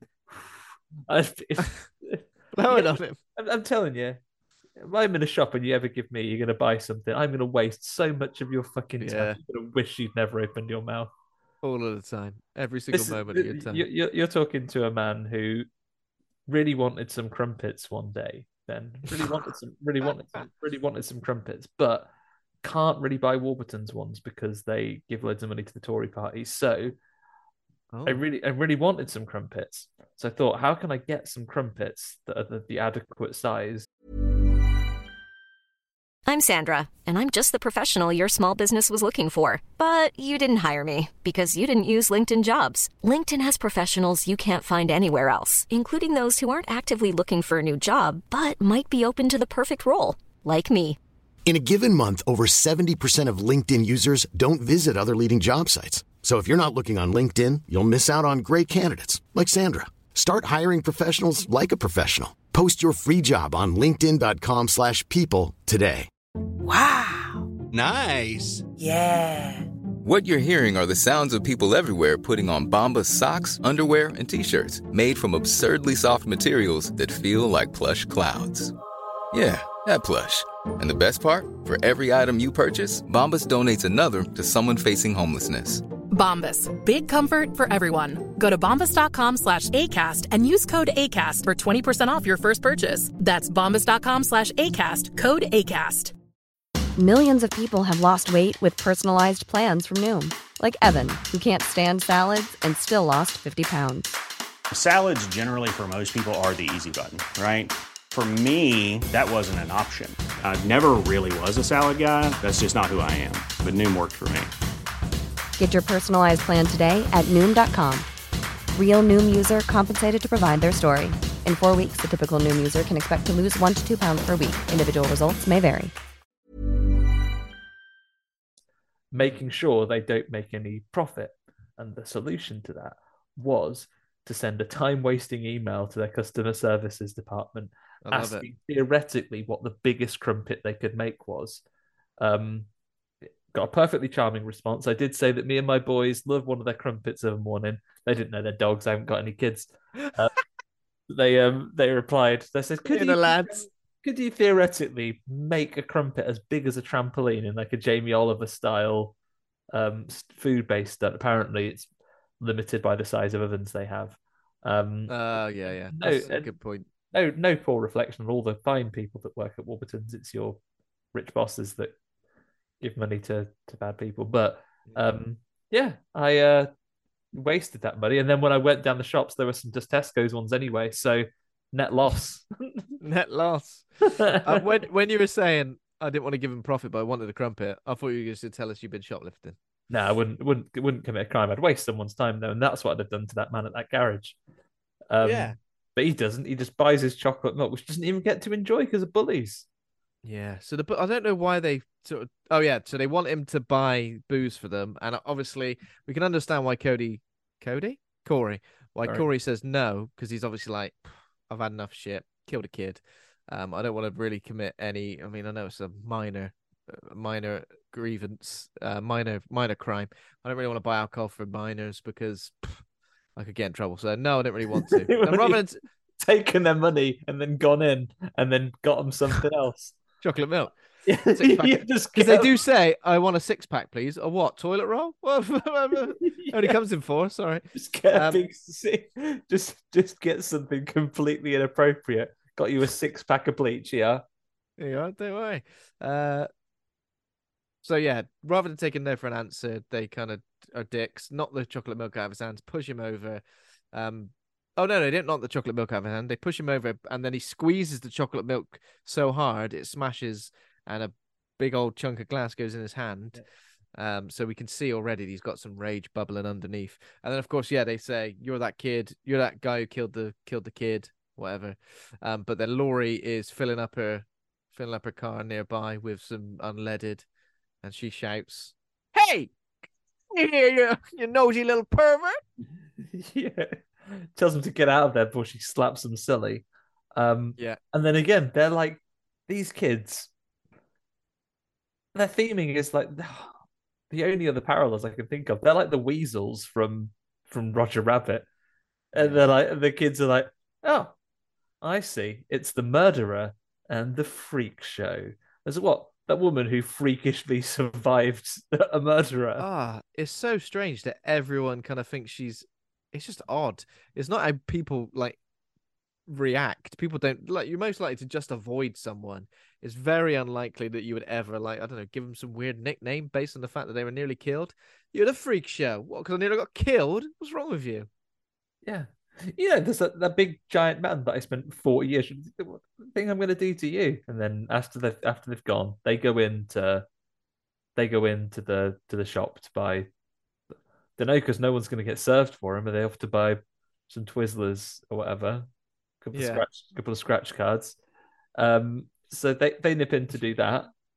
And uh Laurie whips out the old switchblade and goes, Do you want to burst their tires or shall shall shall I? Oh yeah, I like that though. I thought, yeah, that's actually pretty good. I'd uh, I'd like to do that. Don't know if I'd go through with it, but you definitely want to, wouldn't you? Um, Especially because he's a rotten, rotten bully. Rotten bastards. Um, and then, but when that happened, I was like, okay, well, that's not the last we're going to see of these kids. You know, they're going to pop up again soon or at some point because he's he's got some revenge on him. But yeah, then she takes him to the hospital slash. Well, it says it says here just the doctors takes him to the docs to the doctor's office where Allison works. And then it's weird because Laurie does kind of make out that oh yeah, I brought him here because I knew you'd be interested in him. But I'm like, so what were you? What would you have done if you weren't trying to set him up with your granddaughter? Just left him with a bit of glass in his hand? Ah. Well, I'll tell you what. Um, he he pushed the little kiddie down the stairs. You pushed Michael Myers down those stairs, didn't you? In that house, you got that in common. You got Both that in pushed- common, yeah, both of them. You both pushed someone who you believe is Michael Myers down some stairs. But in this initial early stage, I did kind of like this thing because I thought this is what I was thinking at this stage. Okay, Corey's seen some shit. Laurie's seen some shit. Names are kind of similar. Laurie and Uh, Corey. Laurie and Corey. They've both seen some shit. They've both been through some crap. And what He'll was marry into the is that- family and take their name. He'll be Corey Strode. Corey Strode, yeah. Um, I thought he was just going to be introduced as someone who, like, he would overcome this shadow of of grief and and guilt that he had on his back, shadow looming over him, monkey on his back. He would overcome this, and the way he would overcome it is by bonding with Laurie about their shared trauma, and they would eventually like join forces and take down Michael in some way. That's where I thought he was going at this point. Um, but yeah, he so he's getting stitched up, and then like the most over the top reaction ever when Allison walks in, he like knocks everything over. It could be any worse. knocks everything over, and the doctor's like, "For fuck's sake!" This is Doctor Doctor Wrongen as well. yeah, Doctor Red Flags again. Doctor Red Flags walks in, said, "Oh, it's like right, I'll leave you to it then. Eh, I've done my bit." So she sits him up, and she goes, "Oh, do you want to um come come out, come around at a Halloween party?" And he goes, "Nah, nah." Let's go on. Uh, he Come goes, to Al- yeah, so she pretty much asks him out, um, and doesn't he? At this point, she knows what he's done, or maybe every- he? Everyone knows. Everybody knows. Um, do you want to come to a Halloween party? Yeah, but the only thing I've got is a jumper, right? And just some shitty old plastic mask. One of those ones you get when you're a kid that where like the, the elastic kind of always breaks, snaps on your head and hurts. Ah and then or or like the very edges of the plastic like scratch your face, start splitting. It's not good. Um, it's definitely not a good mask. One thing we can learn from this is that the Michael Myers mask was learned was built to last. Yeah, absolutely. mean? that, that that that rubber hasn't perished. After Whereas this plasticky, weird scarecrow mask ain't gonna last a night. Okay, in any way. she talks about that costume. She has got a, I mean, classic um Halloween fair here. She's going as a sexy cat. Uh, her friend, the other, Yeah. the other healthcare assistant, is going as sexy devil. Is she going as sexy devil? Yeah, I think so. Sexy devil, classic. Um, Um, so at this Halloween party, there's there, there's like a photo booth when they have a uh, that's that's always fun. That's always nice.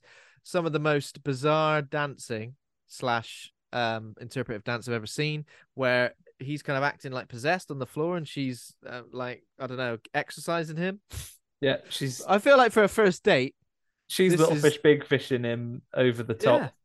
As soon as he walks in, the sexy devil lady is also going like, "Yeah, I'll do some dancing with you." Like they they've accepted him into this, and he's really comfortable with them straight away. She goes to get him some drinks.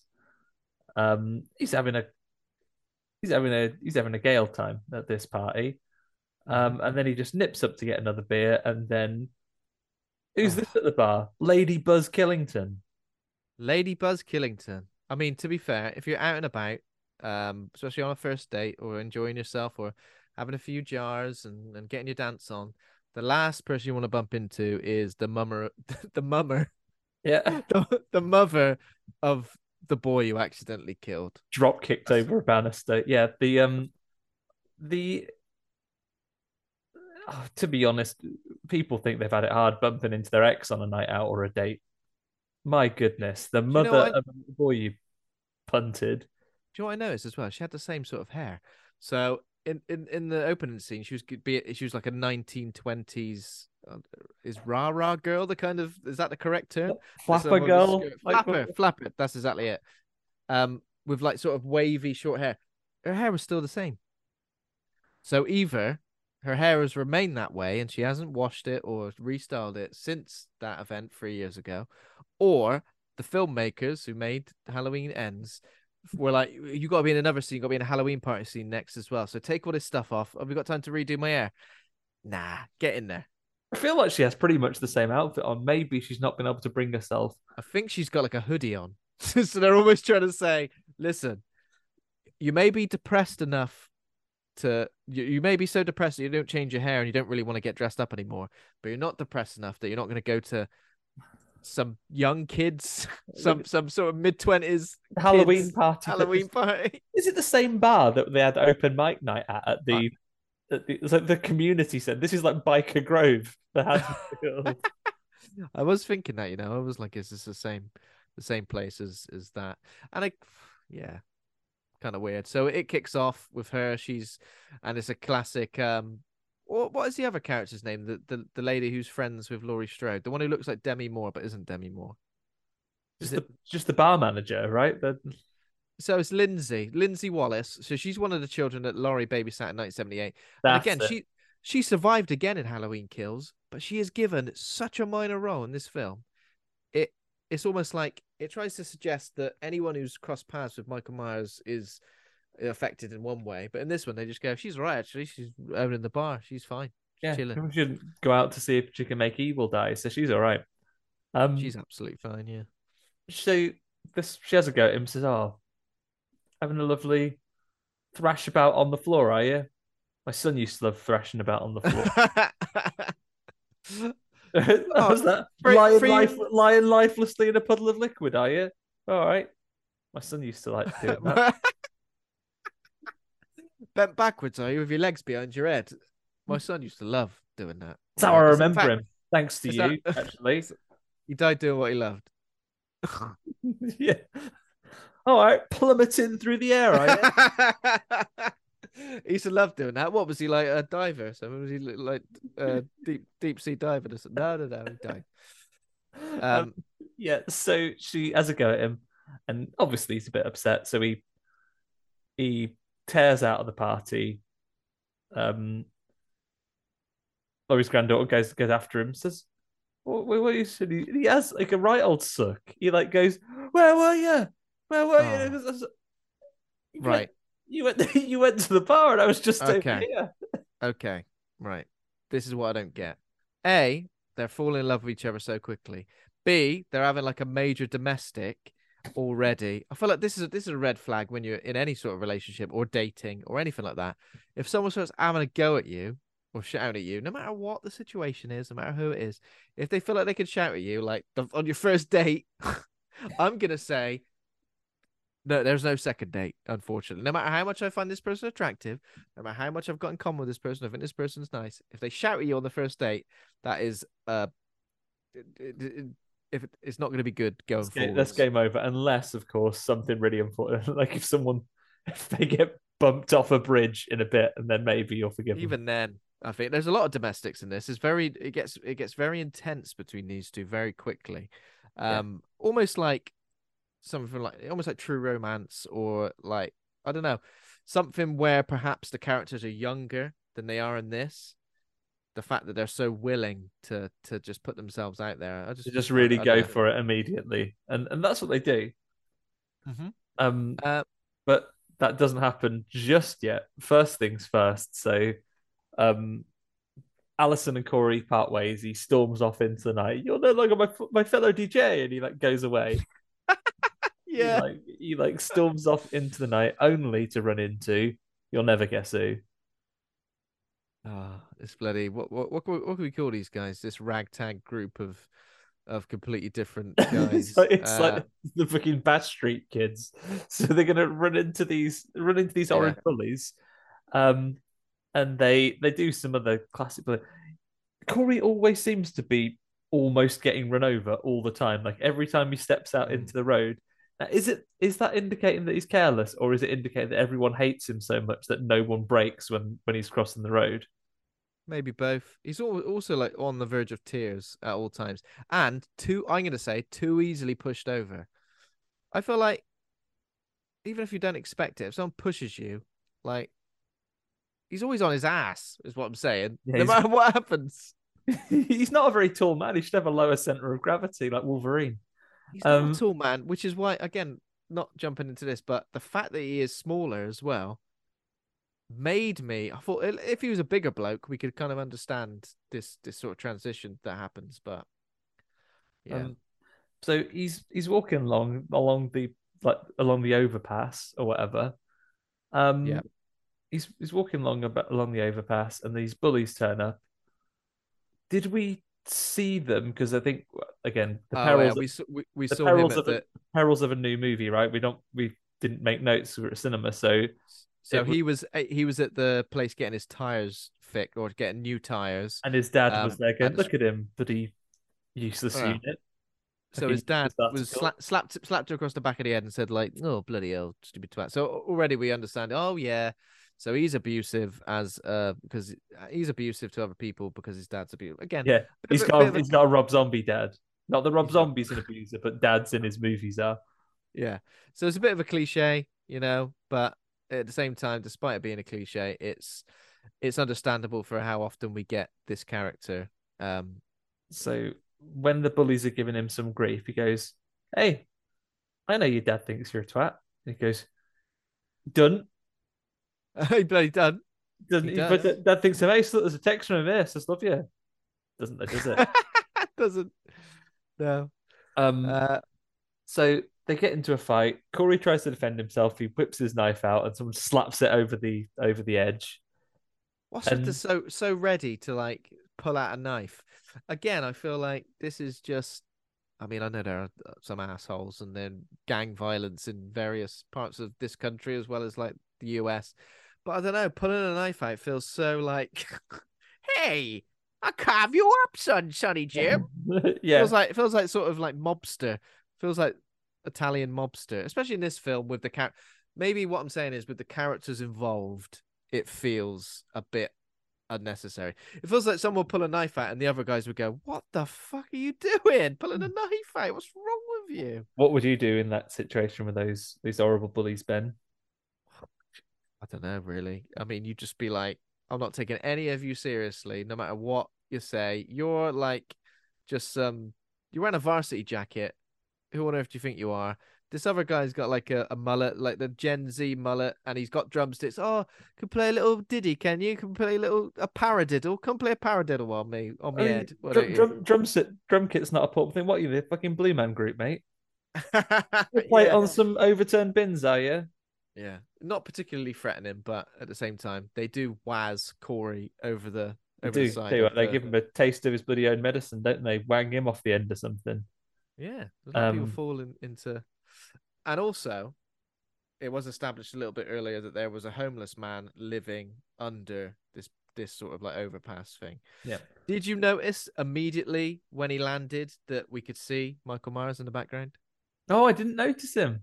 Yeah, it's like he's just on the, the very edge of the shot. So the it kind of pans it pans up from Corey on the ground and focuses on the homeless man, but just on the right hand side of the shot. I'll, I'll need to rewatch this to confirm. But he was just standing there having a look, and he kind of like I think I think the shot just moved, so he didn't walk out of shot. It just it just kind of moved. Um, properly, so I'll have to I'll have to go back and see that next time. Yeah. Um, and then Corey basically gets dragged off into the sewers by what we can't see what it is, but I was thinking, is it a Pennywise? Is it a Ninja Turtle? Oh, Is it- imagine that if you his like his entire life could have been gone a completely different way if it had been Master Splinter. Oh, All right. I'm going to teach you the ways. Teach you the, the ways of the yeah, we're gonna teach you all the kung fu. Not kung fu, befriended the turtles, if he'd the turtles. There was four bullies and four of them.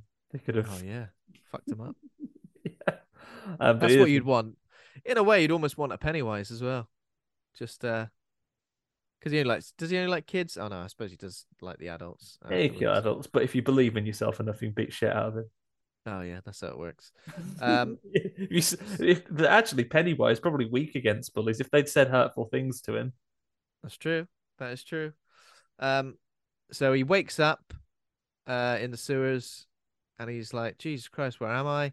And as he's walking and Michael, for some reason, rather than confront him directly, like confronts him through a wall. He's he's like waiting. He's like, I hope he walks past this part in the wall because I'm gonna reach out and grab him. I'm Yeah. gonna reach out and grab him. he's like he was singing that to himself. He's got an original. he's got an original. Abracadabra. Abracadabra. Re- reaches out and grabs him. And again, this this is interesting because what we see in this moment is you think, okay, Corey's dead now. All of it, all of this is for nothing, just to build up to Michael Myers getting his strength back and coming back and and going for Laurie Strode. But no, we get like a little little flash of like Corey's life, or or at least Corey's life in the last four years. Michael senses, and uh, here it says senses the same darkness in him and lets him go.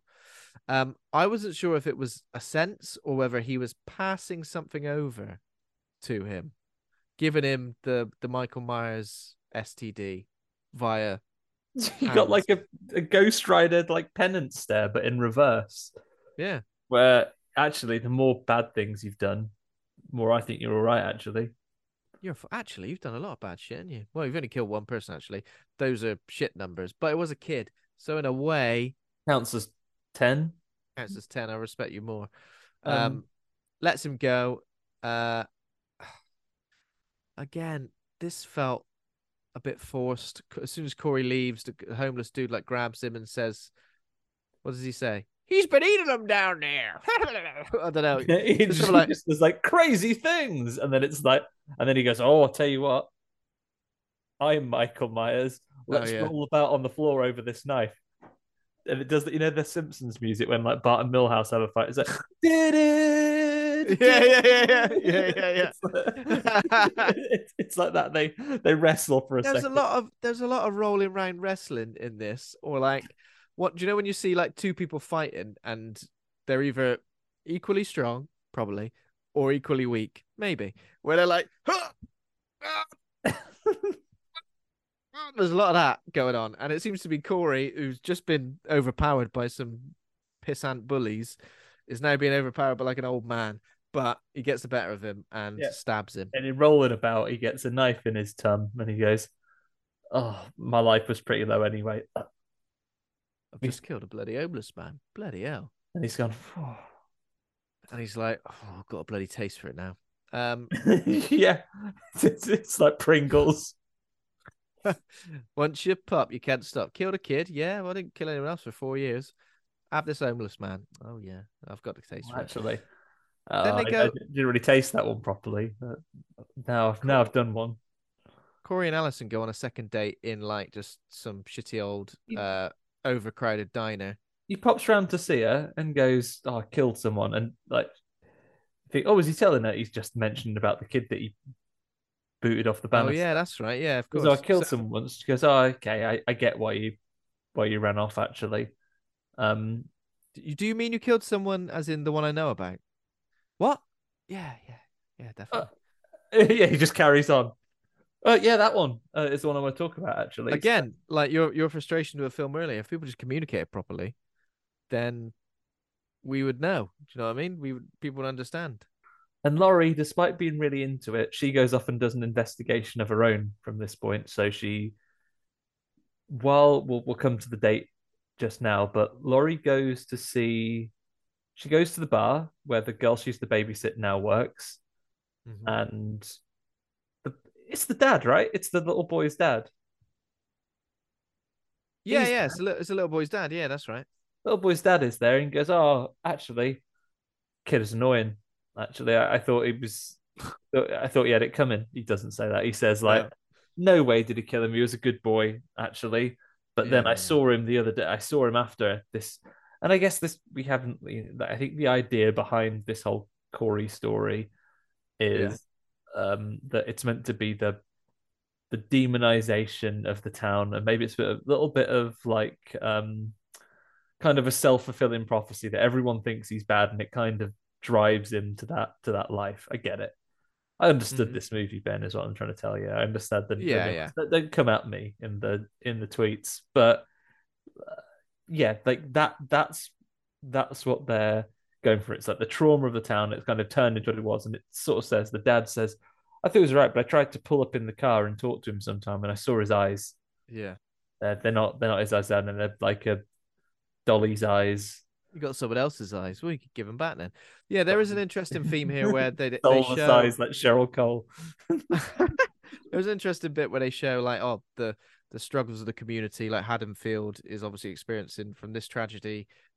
Tragedy c- continues. Like there's someone who's hung themselves, which for some reason like Laurie and the granddaughter like see what's that? Someone's hung themselves over there. Yeah, and there's obviously more ki- a- spate of like other deaths or tragedies or other things that It's like you see some billboards of missing people, right?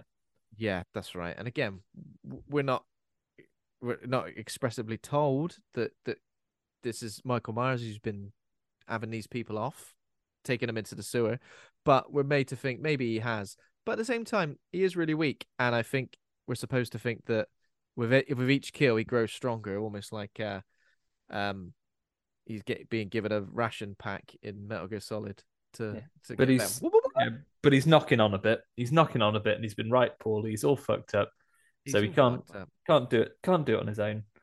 Um, so that's and he he never takes that bloody mask off. Give it, just give yourself a little bit of of a of a, bre- a breathing space, please. God's I mean, sake. I guess it shows that the the little boy and the the little boy and the Bannister incident happened in 2019. Yeah. It's probably been isolating because he's been he's been locked up for the COVID years. Oh yeah, No. of course.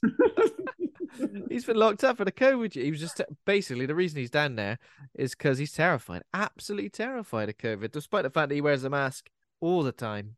He's he's terrified. He's like, actually, it does say, "Stay home, save lives." Um, Stay he has home, uh, even if your home's in a sewer. Stay home, save lives.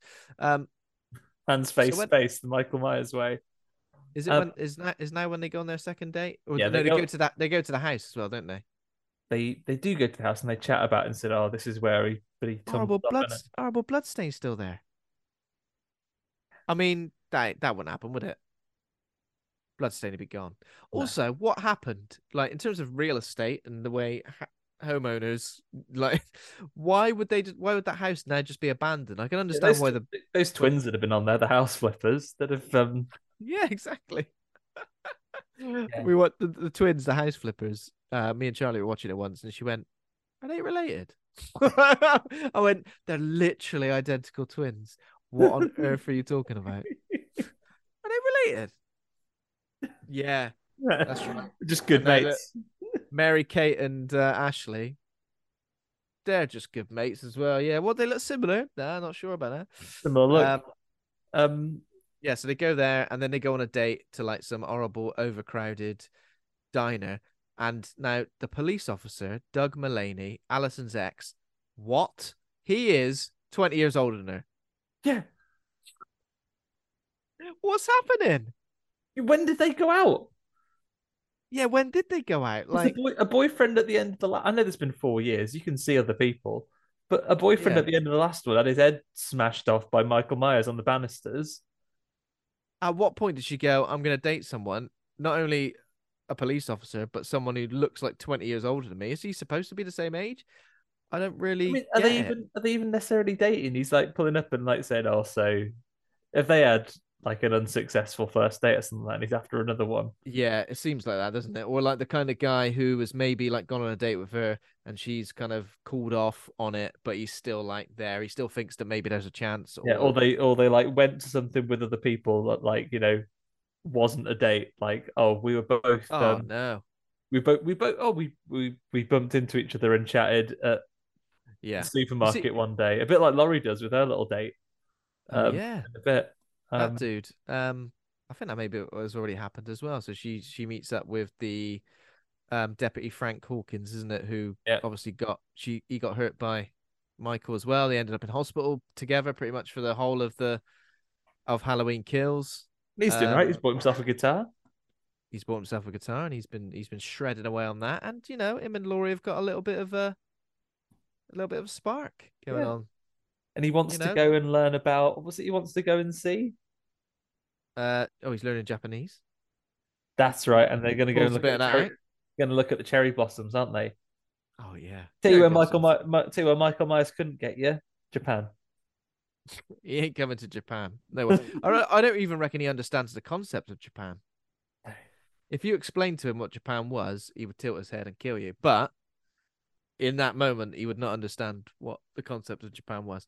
Um, so yeah, the police officer again is like comes over talking to them, and he's like ignoring Corey essentially. And this is a dick move, you know. You can see that they're to they're there together. No, do you want to come look- for it's uh, old Billy Bob's uh, birthday? Do you want to come over and just nah, I'm actually with someone. actually with someone. But I don't I didn't think from this exchange that it would turn into what it did because I was a bit like even if you had an awkward exchange where he squared up to you and kind of told you to back off, would you then wait for him to leave and follow him? I mean, I don't know. Even if Yeah. I mean, I, I know he's a police officer, so what is he probably trying to do? Like get some dirt on him or try and frame him for something? I don't know. Um, doesn't need to frame him for anything because he is out there. Murderer, yeah. Um, but yeah, after this little exchange, this is where they've had a little chat and go, oh, I'll tell you what, sick of this. I want to burn it all down. He goes, Yeah, you should. And he goes, Right, now to assume the policeman's going to follow me, set him a little trap. Yeah. So he's like luring victims from Michael to somehow like their help Michael become. And it- he says, "Show me" as well, doesn't he? I know we'll get to that, but Yeah, so the um, guy the guy turns up, he like he tricks him into the little sewers, and then Michael Myers is there to help him fight him. He's like, Go on, show us how to do it then. but again, it's just uh, he, he's he's he's still he, now he's maybe on like twenty percent strength. Um, still bloody struggling with Yeah. everything. To be So fair, Cor- and, he, Corey- he needs help. They double team him. Corey helps him. He gets in some of the first little injuries, and then Michael Myers puts his iPod Classic on. It's like, "This is how we do it," and then he Yeah. uh, starts uh, shanking him up. shanking him while Corey holds him. And as I said before, there is something quite erotic, quite sexual, like about the way he's like gazing up at him, Looking holding into him, Michael's eyes while Michael's into Michael's- thrusting, thrusting away at that man. thrusting a a big hard piece of shiny metal into into that man. Um, he said, and he does say like, "Show me how to do it" or whatever. So it's almost like this uh, this event is doing two things. It's bringing Michael's killer instinct back, and it's also like awakening that killer instinct in Corey, I guess. restoring a bit of Michael's health as well. And oh, then oh yeah, we go on a bit of a. Now, what order is this? Banana? I think we have one more little date scene where they're absolutely in love now. Where well, this um, is the bit where there's a cut after this happens, and Michael and Corey have just committed a, a double team murder. There's an immediate cut to Allison on the back of Corey's motorbike, and for a second I was like, "It's Michael on the back of the motorbike." In like a true romance slash drive sort of romantic, Oh. romantic moment. Oh, he's a wrong un, but I love him anyway. Uh, got the Top Gun music on. yeah, but Yeah. you know what? I if that happened, I would, I would have, I would have laughed, but I think I would have loved it. Do you know what I mean? I would have Michael been like, Myers on your motorbike. this is absolutely ridiculous, but at the same time, but at the same time, I respect it. You know, I mean, it's gut, it, it's it's some mad shit that's happening, and confusing shit where you're like, where is it going with this? But I'm still curious. I'm not to say I'm thinking it's a good film at this point.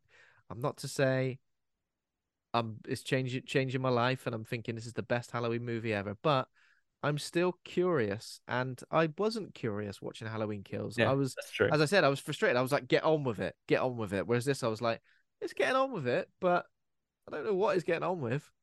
Yeah. Um So they go they go and sit on the roof of the radio station and they say, "Oh, core, sick of this town. Right, let's just go, shall we?" And he goes, "Oh, but I'm invincible now." And he jumps off the roof. He's being very strange. He jumps Yeah. off the roof, and the man from the radio station comes out and goes, "What are you doing?" man from the radio station is like unnecessarily rude as well. Like calling people I don't know, anyone who's been through some shit. Everyone's a freak. He's a rude. He's a rude. He's a rude man, though. He's quite. You see, you hear him quite a few times. He's rude on the radio too. Yeah. He's always saying rude stuff. He's one of he's one of those personalities who go, listen, I just tell it how it is, all right? And if you don't like it, it's like, all right, well, I think you're just being a twat. I don't think you're telling it how it is. You're just telling us how you think it is. How it is is the twat. Yeah. So he's a bit rude to him. Sends him. Sends him packing. Laurie's watching from the car, going, "Ain't sure. Ain't so sure about this." That's weird. How she like got involved in that as well? Yeah, she's gone from this being her idea to being sus about it. I think at this point, she's also gone to see Corey's mom, who we've not really touched on her, is really mean to oh, Corey. Oh, yeah. And then when he gets in after being picked on by those mean bullies that stepped on his glasses, she's cross with him. Doesn't need his glasses, by the way, anymore. After they got broken. She's mean to him, but then uses um affection to manipulate him. Like she slaps him at one point and he goes, Oh, I love you. I'm so sorry. Tries to kiss him on the lips. Yeah, And but didn't like- she like properly try to tongue him? Yeah, it's very strange. And he, and her step the stepdad, aka the guy who like basically stays at the at the scrapyard watching movies all the time because he can't bear to be around her. A lot of times he's just sat in the corner quietly, like going, "I didn't sign up for this. I didn't sign up for a wife who's treating people like this, and also a son who's clearly maybe got some. Yeah. some." Said right, I'll I'll do something about it as soon as I finished all of the Jean-Claude Van Damme movies. Yeah, and he's watching all the ones that no one cares about as well, just Only just only knock off to go. um, so yeah, we've we've had this scene. Corey's been to like, uh, been to see like Laurie's been to see Corey's Laurie and Corey been to see Corey's mom, and she's like, "Oh, your skank of a granddaughter would be lucky to have someone nice Yeah, like Corey Jesus who's not mad." Um, But yeah. again, that's like it's like there's a toxic relationship there going on where it's like a mother sees their son could do no wrong, and then obviously, sure, a tragedy's happened, and she, in a way, um, is more protective of her son because of that. But it's manifested itself as this really controlling, dangerous, weird behavior. Yeah. And that's that's all happened. And then uh, you know, it's it's starting to come out like in other ways as well, because we've had another scene with Allison at the um at the at the clinic she works at where the other the other healthcare assistant has been going has been like winding her up about going out with Corey. She goes, "Oh, just shut the fuck up, will you? Mm. Dickhead. Well, at least I'm going out with Corey, and you're going out with the the doctor. You're sleeping with some twat to like. I mean, I don't know whether it's to get. I don't know if it's get to get ahead career wise, or it's just because he's got a lovely house and he's clearly earning a bit of a little bit of bunts. Yeah, and we'll see that right now because we Yeah. like she's So The she gets like passed passed over for the promotion, doesn't she? And the Yeah. fellow nurse fellow nurse gets it, uh, and then the doctor takes her to his to his gaff to celebrate with um some wine, uh, maybe a cheese fondue. He's got, he's Uh, got he's got the pool. She goes, oh, just go and shower before swimming, as it It's is. a lovely, it's a lovely pool. No bombing, no running up and down, and certainly no petting. Unfortunately, that's probably what he's got in mind. And he's gone Um, right. Oh, she's on shit. I've got to go and cross that rule off the pool rules. he goes, "I've left you." Uh, what was he doing? He, I've left him a lovely. I've left him a lovely, her a lovely gift as well on the bed. It's a silicon kimono that she immediately puts on, just assuming it's for her, which I think is quite rude. Um, yeah, but he's thought, so, oh, I treat myself to a new kimono. I will have it gift wrapped actually, a little present Yeah. for myself. You know. Um, leave it on the bed, ready for me later when I come back. Yeah, yeah. What's this? What are you wearing my kimono for? Get it off! But he doesn't get a chance to do that because because he Also- opens he opens his wine with Chekhov's white corkscrew. Chekhov's corkscrew. And also, when she hears like a commotion, she refers to him as Doctor something over and over again. Like, does she not know his? does she not know his first name? She must know his first name. I was gonna say is his name Doctor Hazlitt, but that's the guy from Murder She Wrote. Oh Um, God, name- Doctor Mathis. Dr. Dr. Mathis. Eminem's doctor. Uh, Dr. yeah. Calls for Dr. Mathis. Doctor Mathis. And she pops out to see what's going on. And he hasn't got the. What was he getting ready? Like the fire pit or something like that? He hasn't got that ready at all. Yeah, I like He's this been- because you can see you can see him getting stabbed in the background, can't you? Yeah, he's been. he's been shanked up by Scarecrow Face. Yeah. So Corey has got the scarecrow mask that he wore to the Halloween party. Has he got a jumper on? Can't remember. Um, and he's he's he's in full scarecrow mode and he's stabbing up the stabbing up the doctor and he's not very forensically aware he's wiping his grubby mitts all over the window i like yeah. how from a killer point of view it's a nice it's a nice thematic and a nice difference of performance you know give this one credit where it's due i like it how unlike the deliberate um methods of michael myers he's quite frantic. So like he He's quite- sta- and he's like beating on the door like he's quite frantic. Also, this is a nice callback or thematically it, to Michael Myers when he was like dressed as a clown when he was a kid and he killed um killed his sister. And oh, I'll tell you what does annoy me now is that Corey takes that mask off a lot, and also when he's when he's got the Michael Myers mask on, he takes that off at every turn, and I'm almost like, it feels like it's the the film trying to show us, look, it's him, when we know, look, it's him under that. Well, I know it's him. that. Yeah, but Yeah. we want to confirm it that it's definitely him, just in case you're confused. Okay, bit annoying. we'll touch on it a bit later i personally if you i get it it's probably a little bit more predictable but for this film to have fit and felt like a more cohesive series i would have perhaps had a little ambiguity as to whether it was corey i would have had more Yeah. More Yeah, or less in his dialogue that didn't necessarily indicate that it was him so it could be him um uh maybe i'd have had the michael myers mask in for all of the killings Mm. and then perhaps revealed have michael myers killed and then either Yeah. have him as a final person or have some kind of guess it's a little Yeah. bit scream if you have two killers and you're not sure which one's which. I would have Yeah. done I would have done two Well- things and then had him be re- revealed either as a surviving killer or as another threat at the, at the in the Yeah. in the last bit. But right now got- it is immediately. So we saw um Corey kill the doctor out outside. Um and then uh Michael they double teamed it. The nurse is confronted by old Mike Myers himself, and he does his classic move. He's obviously feeling better. He does a wall pin with his um Oh yeah, pins her to the wall with his knife. special move. That's his um, that's his fatality. That's his he that's his does. fatality. That's his signature dish. that He does right there. So he's he does that, takes uh pins her to the wall, leaves them, leaves them there, and they're they're they're doing some killing together. And then this what I kind of like about this is obviously you said two killers and scream, but this is good because it's like a supernatural, unkillable monster at his like at a, a moment of where he's not at his full strength, and then just like a random dude who's kind of like helping him, and they're almost developing this like symbiotic relationship in little scare little scarecrow boy. Yeah, he should have kept. He should have just stayed as little scarecrow boy for God's sake. Um, yeah, okay. And then after that, Allison and Corey discussed their plan to leave Haddonfield because of all the past trauma. Now, although earlier Allison was like, "I don't want to leave, got my memories here," now she's like, "Yeah, why not?"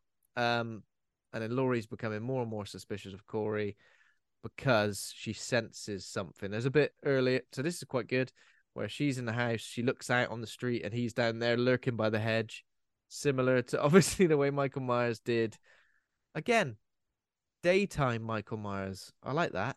Yeah. Um, and could could have done a bit more of that. Uh, but yeah, she basically says, "Stay away from her. You can't. You know, don't don't. You're not going anywhere. Leave her alone."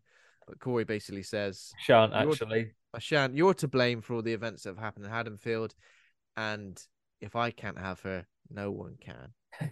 totally normal. Totally normal. Don't care what you say. Our first date, big argument. Second date, uh, threatening your ex boyfriend, who is a dick, but threatening him essentially. Third, third date, just after your third date, um, telling your grandmother that if if I can't have her, no one can. This is all good. This is all perfect. I'm I'm excited for where this relationship's gonna like go. the Ayatollah and Bart's soul. if, if the Yeah. Ayatollah can't have it, nobody can. Nobody can. Jesus. Um. So, yeah, that that- he's he, he's he's becoming rapidly more and more unhinged, and hmm uh, Allison also has a row with um Laurie. Goes, no, I love him, and you can't you can't stop it. I love him, and you can't stop it. Yeah, like all of that sort of cliche stuff where you're like, yeah, but he's definitely a wronger. No, no, I can't. I can't. I don't And- agree. I don't agree. been hanging out for about two days. Um, Yeah. really, really doubling down on it. Like, we never see any fallout to the murder of the doctor and the, the nurse. I guess no one's checked. We never see the fallout to the murder of the doctor. We don't see the fallout of the murder of the um The of homeless, man, homeless unless man. Michael took took him into his lair and like consumed him somehow. Ate him up to get his energy. But Mm. next up, we get to see um, Corey sets out a trap for those horrible bullies. So is this when it? No, wait. Does he? Oh no! Wait, first of all, so it's, it says October thirty first. Oh, it's Halloween, is it? Oh yeah. Well, why does everything happen on Halloween round here? He goes to the sewers and has a weird, like dance fight. Well, it's just a fight with Michael for the mask. Um, he basically says, "I need to borrow this." What does he say? I'll have this. I need this for a bit. Oh, lenders, giz it, Lend us giz, this mask. giz it, will It's you? almost like I need this mask in order to. I don't know.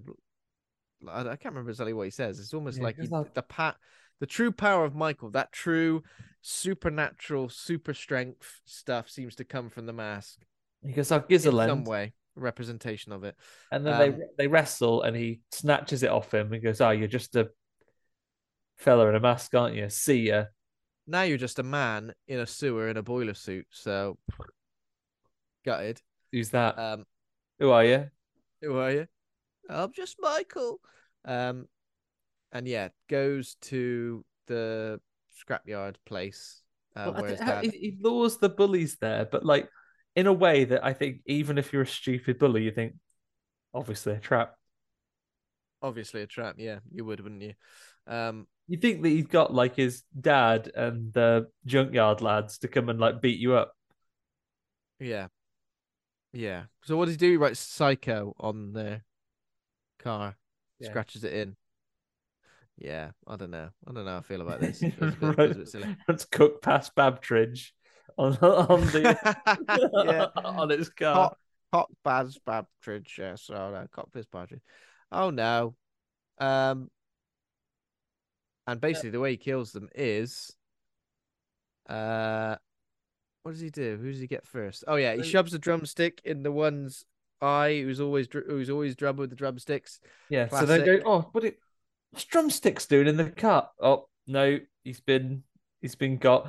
That'd be it for me. It wouldn't be like, uh, oh, let's Yeah. still let's still look for him. Let's still Um, look for him. They, so they go into, they go and go to the stepdad, and he goes, "What's that? Drumsticks has been has had his eyes crushed in. Uh, g- here you are, a little kid, not little kid, but you know, here you are, a high school kid. Have Have this a rifle. Oh, and he gives him a rifle. Gives him a rifle. Gives him a rifle. Says, right, I'm going to take the old six shooter. You stay here. Meanwhile, um, I don't think you'd give. I don't think you'd give a random kid a gun, would you? You take a gun out yourself and go and investigate. But I don't think you'd give a random kid a gun. Leo Um, Michael Myers has started up a car, and two of the other bully girls are trying to climb over the. Yeah. Well, it's like gate. it's like the it's like the towing vehicle, isn't it? That he's got. Yeah. Um, and again, we did see Michael drive a car. And was it in Kills? He like drove a car into something. I can't remember. I know this isn't He Michael. loves driving a car. He drove a car in the original, but this guy's this version of Michael seems great at, with cars.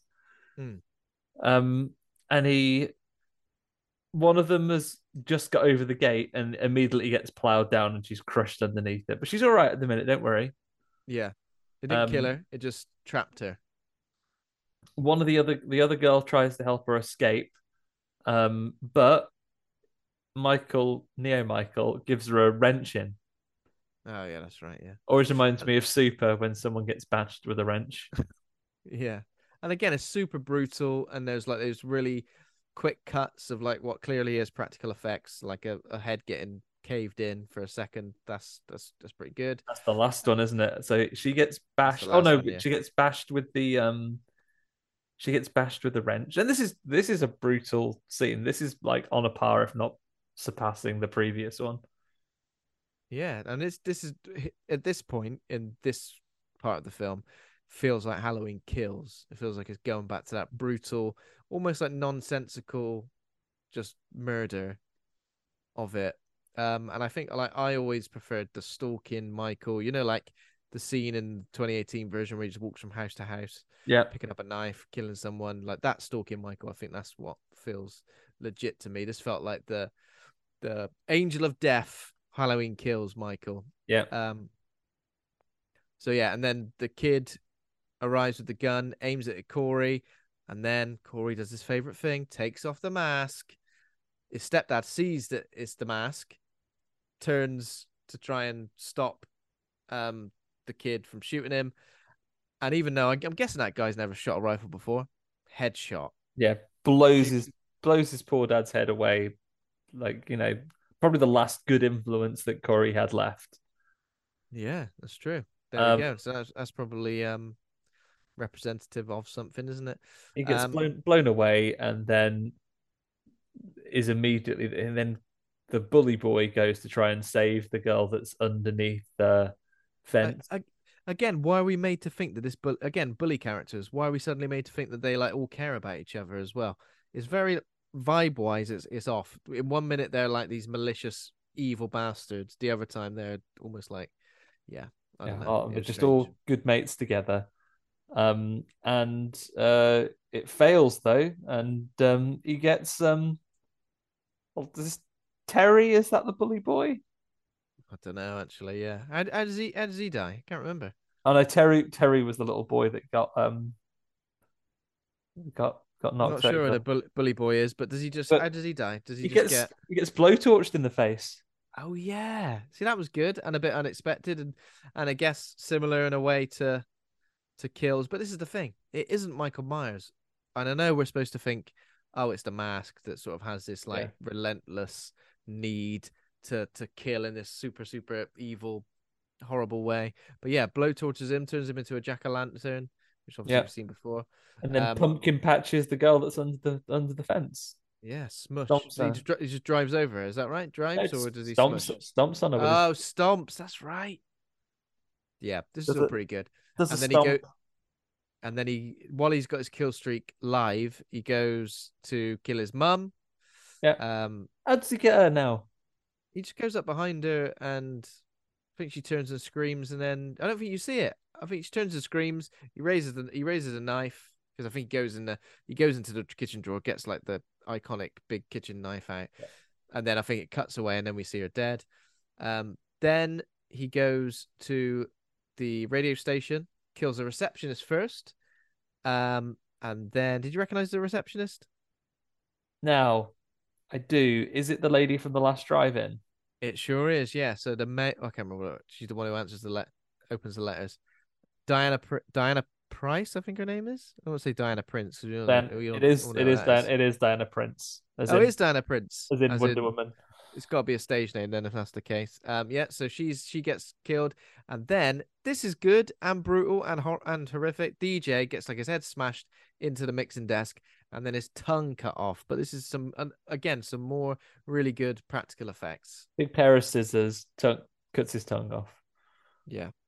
Um, and then we go back to the Strode house where it looks like Laurie is gonna kill herself. Yeah. Now, sad because her granddaughter has abandoned her. She's the only one left in this world.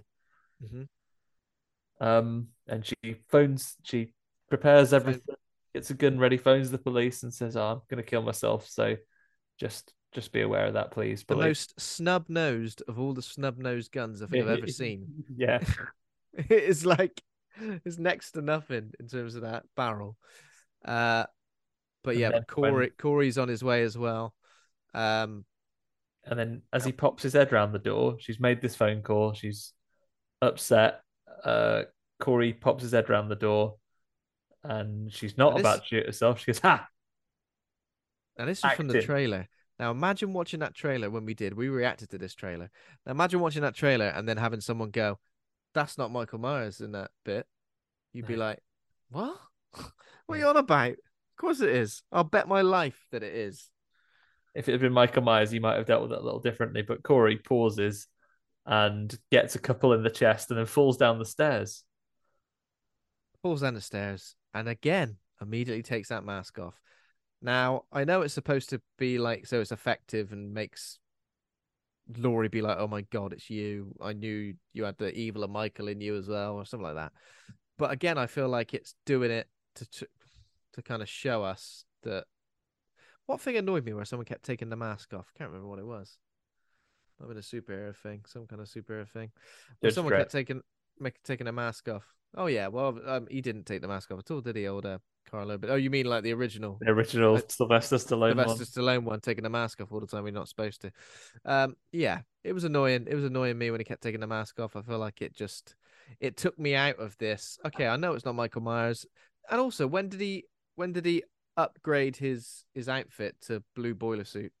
Yeah, he must have just gone and I guess his his dad ran a junkyard. Probably got one from there. Got some overalls. Still kind of weird, and he put the mask on. and He went, "Hang on a minute, something's missing here. I need the full costume. Ain't mucking about." Um, yeah, yeah, and then when when it looks like she's gonna kill him, well, she shot him a couple of times. and He he shot him a couple of times, and he's still he's at the bottom of the stairs. But they have a they have time for a little chat, and he goes, oh, "You're never gonna cop off with Allison, right? Because you're you're bad." And he goes, "Well, if I can't have her, no one will. But as I can't kill you, I'm to frame you for my murder." And he hears must hear a keys in the door or something. He goes, Ha! Just- No, he hears the car coming. He hears the car pulling up, and he laughs like, "Ha ha!" ha." But th- so he kills himself. Yeah. and it's completely inconsequential and makes absolutely no sense to everything that's come before. Because I thought the point was that this was going to be the new Michael Myers, that evil was going to live on, that if Michael Myers dies, somebody else is going to inherit But that not- supernatural not- power. Not that at all. All that goes in the bin with this scene. He basically sets it up and says, uh, now I made it look and then Allison comes in. So are we just are we supposed to feel that this is this is what doesn't make sense? We're supposed to think that Corey values stitching up Laurie and ruining her relationship with her granddaughter. He values that more so than being more so- alive and being a Michael Myers. And you know, as an evil Michael Myers, he could kill Laurie, or well, maybe not kill Laurie, but he, I'm sure. Yeah, this is the thing. It just seems to throw that in the bin for, for something that doesn't seem to have too much weight. Then, of course, Allison walks in, thinks that Laurie's killed him. No, I didn't. No, I didn't. So Um, I hate you. I'm off. I'm, I'm, I'm off. I I am leaving. I've had enough of being in this town, and it's all. Yeah, she's she's on the road. Laurie is left alone and in her. Uh, now it feels like it just feels like it's not earned because I feel like Corey and Laurie, there isn't enough of a connection between them or a story between them for me to suddenly be like, oh fuck, he's really fucked her over here. It's I don't know. I feel like Just a the story, a bit the story needs, and a bit shallow. the story needs to be either he is a, a bastard and he's trying to manipulate Allison and Laurie, or he need he wants to be a new Michael Myers. It feels like he's trying to play both of those cards at the same time, and doesn't double down enough. Doesn't double down at all on either one of them. So either one of them kind of feels a bit unfinished, unbelievable, and yeah, not all that effective. It's, it's kind of abandoned, isn't it, at this at this moment, and and then Ben, this happens with with Venova, Oh yeah, Now- Romeo and Juliet ends. and Okay. now it's and now it's Halloween ends because then I'm guessing he just stuck to the shadows and was maskless. Michael Myers comes up, takes the mask back, puts it on. Wait, I'm gonna have that mask. Second, second, your back's turned. Oh, he's dead. Okay. Oh no, puts- puts my on. my apprentice is dead. He's Also- not. He's not. He's he's all right. He's like, ah, I'm not dead. And Michael Myers Why would he not? Why would he be all right? He's been shot. He's been stabbed. Or he's again. Are we supposed to feel that somehow that's supernatural, unkillable? he's got just a little like a little soupçon of Michael Myers' power, Oh yeah. but it's not not enough to not get your head twisted off like a bird. Yeah. So he twists his head off. Um. Yeah, twists his head off, and Uh, then nips back into the kitchen and has a fight with Laurie. Much of it we saw in the trailer, but we, we do get a I fight. mean, pretty much all of it we saw in the trailer. So yeah, there's a fight. There's a lot of like slinging her over the kitchen table, um, putting trying to put her hand in the garbage disposal thing. Yeah, Uh, but she but nuts of him, course, she stabs he's- him. he's probably at what forty percent. Yeah, So he's maybe. been, it's been growing, but he's clearly not as powerful as he's he's got some power back from killing people, but not as many. So he's so Laurie can still like pretty much go toe to toe with him, headbutting him, um, stabs him in the hand, pinning him, and s- stabs him in the other hand as well. Uh, drops from- yeah pins pins his arms down gets on top of him and stabs him in the chest drops a fridge on his legs yeah. um and then slits his throat well, first of all, she shows him his reflection in the knife, which I thought was quite nice. yeah have a look at this I like that. I was like, that is a shiny knife. How'd you get that knife so shiny? She was like, uh, dishwasher. brasso mate Yeah. Um, takes his mask off, uh, and then slits his throat. And then, Does oh yeah, get- but in, in that exact moment, he pulls his hand free, similar to the way the hand was split in half in Men. yeah I he gets a men he gets a he gets a men hand yeah. he gets a bloody men hand. Um, grabs her by the throat, but then Allison arrives. So obviously, when she's driven, she's driven away. yeah gone, frank gives her a ring doesn't he frank goes Oh yeah, that's right. See, Laurie, oh yeah, of course. just phoned in that she's gonna kill herself and she goes oh all right it's so okay. convoluted because you just be like, what? She phoned in that she killed herself. She uh, uh she's gonna kill herself. I don't know. It's, it's all a bit mad. She goes back, and then in the most horrific, brutal, and almost like I'd look at Allison and be like, Jesus Christ, just walks in and like breaks his arm. yeah she walks in Ah! "Ah." Fucking hell. she's pretty stressed. Um, I guess at this point now, does she intrinsically believe, oh, Corey probably was bad, wasn't he? I don't know. I don't understand. I don't think she witnessed any actual violence from him. So here's the thing: she ne- there probably needed to be a moment for it for to fully get hammered home that he's a wrong un. She would have needed to witness something, an act of violence by him, but she didn't, which again leaves that plot thread kind of dangling. Yeah, like otherwise she might think, yeah, Corey was was good, but Michael Myers was just coincidentally also here. Um, but very yeah, strange. bust his arm. Um, and then she, and then Laurie slices his wrist, and apparently that finally kills him. Now she's taking his mask off, obviously, and we see his face a bit, not so much. I think we saw his face more in Halloween Kills, didn't we? Or, Yeah, or, we in, saw- or we- into to, we didn't we didn't see that much. We don't focus on it that much, and I guess No. because I, I like it that they retain a bit of mystique there, or is it mostly because the actor that plays Michael Myers is is a stuntman really, and not a you know not yeah, not not, yeah, not a physical. You know, he's not like doing Shakespeare in the park. Maybe he is. I don't know. But all he had to do was be dead, wasn't it? Um, but yeah, so we see him kind of dead, and then now, if if if loads more came before this, and loads of different stuff came before this, I would have kind of been happy with this as a potential end because they take his body, they display it on top of their car. They and come out and almost go, oh, like- oh, what, what, what we doing? This isn't protocol. And the sheriff, you know, the one that was in the last one but has not been in this one at all. he Yeah, comes up and says, "Don't got worry, the same hat on. not not it's not normal tonight. It's parade season." But you know what? The kind of things that I I liked about this was the fact that we earlier on we saw that the community was damaged and everyone was still kind of traumatized by everything that happened before it. And this act of like displaying his body and getting everybody to like join in as if it's like some sort of float Brings uh, the, brings the community together, really, doesn't brings the community together. But also, it kind of makes sense that it was like a cleansing of that trauma in a way, cleansing the town of Haddonfield. But also, he didn't have the mask on, so it could have just been any old bloke. No one's gonna come out and go, "Who's Do you, that?" do you recognize all the characters? There's, I swear, one of the kids is like it's like bloody Tony Stark's funeral out here.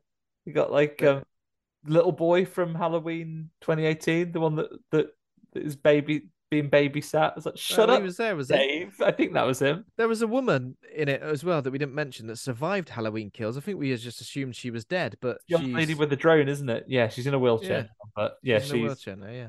she's there at the funeral. Sheriff's there. Laurie's there. Allison's this- This is an act of of like cleansing for the community, I guess, of Haddonfield, and there's no way that you can assume that he's going to come back from this unless you know his spirit lives on and the evil of Michael Myers somehow um, goes into somebody else. And also, there is no way that you're having that metal grinding machine as prominently in a film when no one's going in it. Yeah. They do. And also, she like Laurie like climbs up there. I'm like, bloody, I'll be careful. Don't health and fall in. safety. And also, Allison knows how it works. She's like, yeah, on. Yeah, yeah, yeah. I- I did think that. I was like, how'd you even get this started? She's like, did you?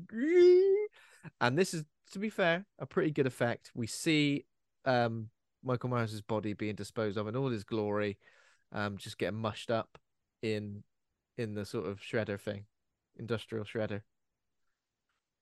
Uh, and that's that.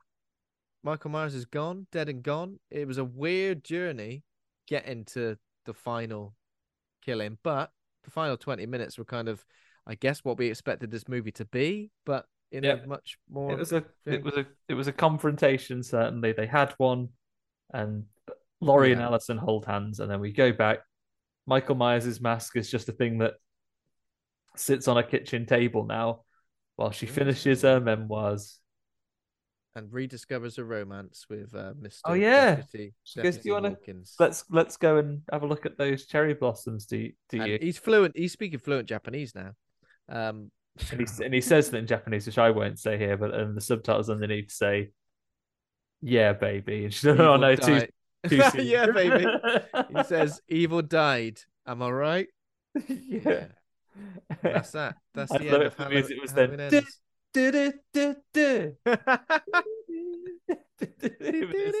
Ooh. Yeah. Uh, okay, that's it. Have we got any any name game? Oh yes, go and rate Ben, I, I got. I- Have you got any? Do you want to? Do you want me to run through some, or do you want to round robin this one? Let's round robin it. All right then. So here is the first one. Uh, what's the what's the synopsis? The into it. saga of Michael Myers and Laurie Strode comes to a spine-chilling climax in this final installment of the trilogy. It's not really a synopsis, but still. Right. So the saga of Michael Myers comes to an end when um he has to go without because of the cost of living crisis, and he can't afford to put his central heating on. Halloween spends. The, the opposite, because he hasn't put the heating on. Ben, he's not warm. Halloween. Is it just the, the last word that I need to think about? Yeah, just the last word this time. Halloween. I don't know. What is it? It's, it's cold because he hasn't got to put the heating on. He's just having to stay at home and r- relax, relax in a cold house. because he can't go out. Go away. Just relaxing. Halloween. Oh no! You what, I've, I've I've rhymed with the wrong one. That was for the previous one, Halloween chills. I'll do one for actually this one. Ah, you stitched me right up. Halloween. And, and I gave away my first one as well. oh no! right, I'll I'll try and forget it. I'll, damn it! I'll give I'll give you another one that's actually for the right one. So, because of the cost and living of living crisis, uh, the saga of Michael Myers comes to an end when, rather than buy a new boiler suit, he just repairs the one he already has. Halloween men's. Halloween men's, correct? I like it. Okay. Mine is the saga of Michael Myers and Laurie Strode comes to a spine chilling climax that goes viral when it becomes the top searched hashtag on Twitter. Halloween trends. Correct. Yes. Um, so here is another one for you. Um, the saga of Michael Myers and Laurie Strode comes to a climax when um, Michael Myers puts his criminal ways aside and distributes snacks to people in an office or hospital setting by posing as a big square machine. Halloween Vens. Halloween Vens, correct. Oh wow. Um. Okay. Saga of Michael Myers and Laurie Strode comes to a a healthy climax in this final installment of this trilogy, when they share a lovely smoothie together. Get all the fruit and vegetables in the house, uh, waz it up, and enjoy a lovely smoothie together. Halloween blends.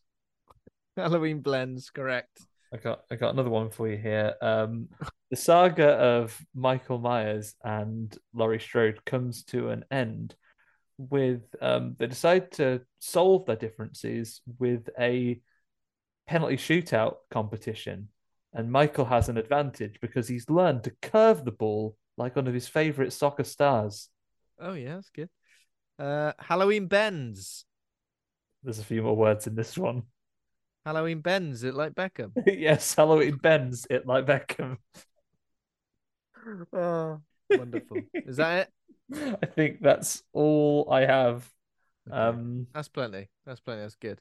Okay, so we need to rate the movie, and we're also because me and Andy did a franchise ranking episode a little while ago for the Halloween franchise. For all of the movies except this one, we're gonna tr- we're gonna discuss where it would go in our ranking as well. Um, any thoughts at this stage? Are you gonna rank this one? uh, I hadn't really thought about letters until this point. Yeah, same here. I think maybe I, I think versus how I felt about it the rest of the day, I think having talked about it, We s- I swear we must say that every single episode now. I reckon I reckon talked about it and talking through it. Maybe there are some more elements to it that I will mellow on over time and I will enjoy a little bit more. I think I liked it. I I know that I liked it more than more than Halloween Kills. Um because it, it tried to do something. I felt it was disjointed and it had an idea that it then threw away and it required to throw away some of the progress and some of the setup they made in Halloween Kills to run with this idea that they had.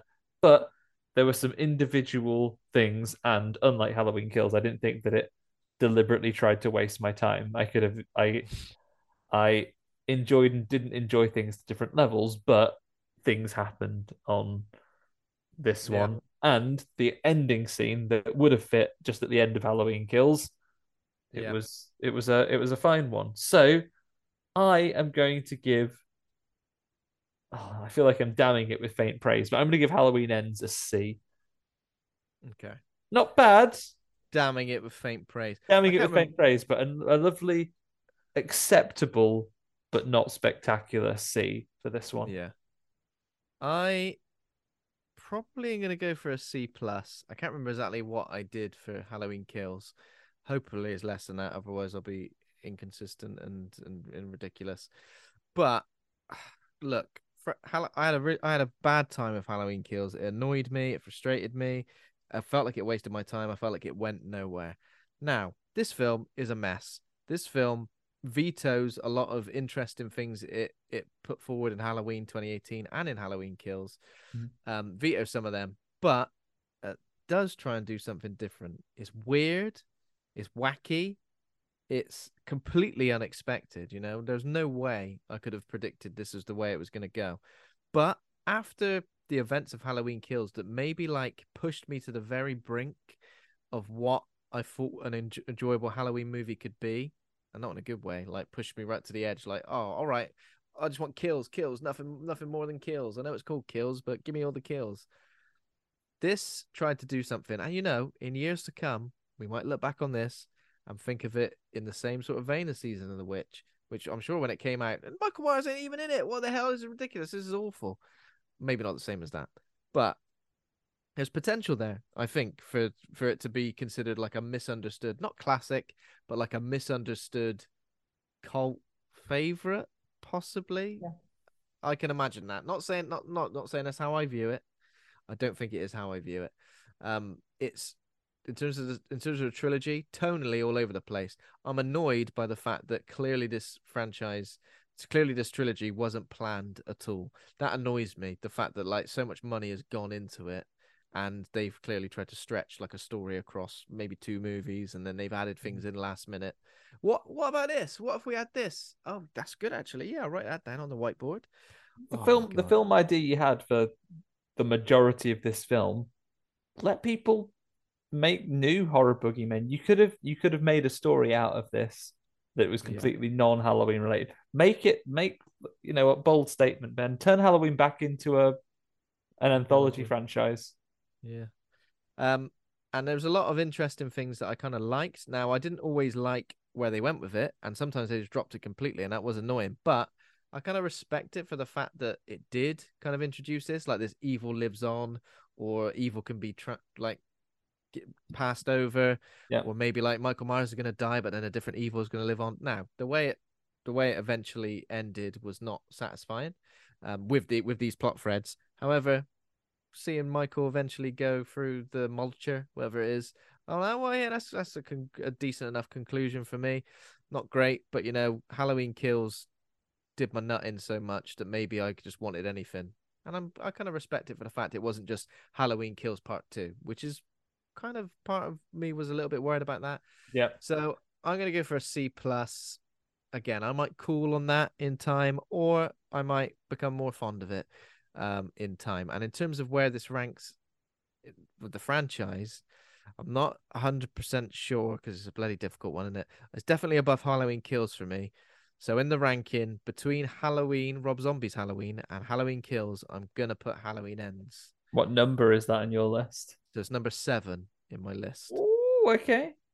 Uh, so So what what what are your ones above that then? Just go through your first top five then. If sorry, your top first five- top six.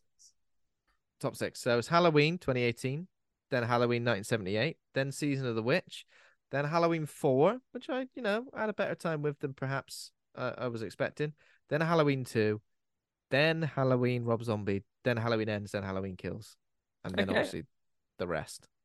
Um, so I'm with you for most of it. I think we have quite similar to begin with. I go Halloween 2018, Halloween 1979, Halloween 3, Season of the Witch, then Halloween 2, then Halloween 4, then this one, Halloween Ends, and then I go H2O, 5, Kills, Rob Zombie, Rob Zombie 2, Resurrection, and then The Curse of Michael Myers in 13th place. Tell you what, though, Ben, missed opportunity. I'd have whacked out an extra star for this.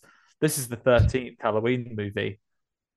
Give me a hockey Yeah. mask just just sat at the junkyard somewhere. Oh yeah, that would have been nice. Or when he was, or when Corey is picking masks out, let him pick out a hockey mask. Come on. Yeah. Or just wear like an original, just an actual William Shatner mask. You you were talking about the um, you were talking about the skeleton at the bottom of the pool being Silent Hill. Friday the Thirteenth is that in the for horror franchises. Right now. It sure is. Uh, okay. What I'll do as well is I'm gonna get a lovely screenshot of our of our Halloween rankings. Not this one, sorry. Sorry. No, no, I mean I, that was for me. That was for you to like make it appear. If, Yeah, I, put, if I put my hands like this, can you see? Yeah. Is it there? I'll get a screenshot and I'll share it on socials, just like that. Um, yeah. I'll share it on socials so you can see what our Halloween ranking looks like now as well after this episode goes live. Um, so I'll put that on our on our Instagram or something. But yeah, it was a, a weird experience. Um, but I'd rather have a weird experience where I'm like unsure of how, I feel of a film rather than an experience where I'm like, I hate this. And I didn't. And I know a lot of people did did hate this and you know, you invest a lot of time and you invest a lot of um hope into into films like this and when they don't end up how you wanted them to, it can be frustrating. But you Yeah. know. I think it's about it's about mitigating that, isn't it? Because I've seen, I I've seen you know people have people have enjoyed it, people have not enjoyed it, and there are those extreme ends. Like I've seen people saying, "This is a film that people will study in in yeah. years to come." All right, professor, Yeah. get to work on global warming or something, right? Or uh,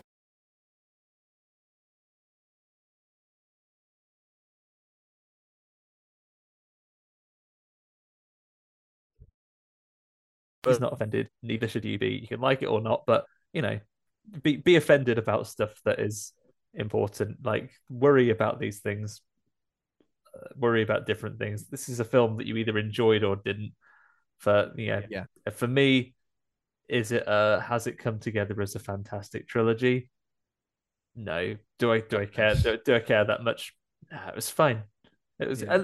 I, I, I, Still think- got tw- we've still got the 2018 Halloween, right? yeah, yeah and and that's it. It's such a a strange thing to look at from the creative perspective that genuinely from such a a really diverse range of quality in terms of that film, it is strange that these sequels um comparatively a short number of years apart and as part of what is meant to be a trilogy are going to have such a different reaction to across the board Yeah.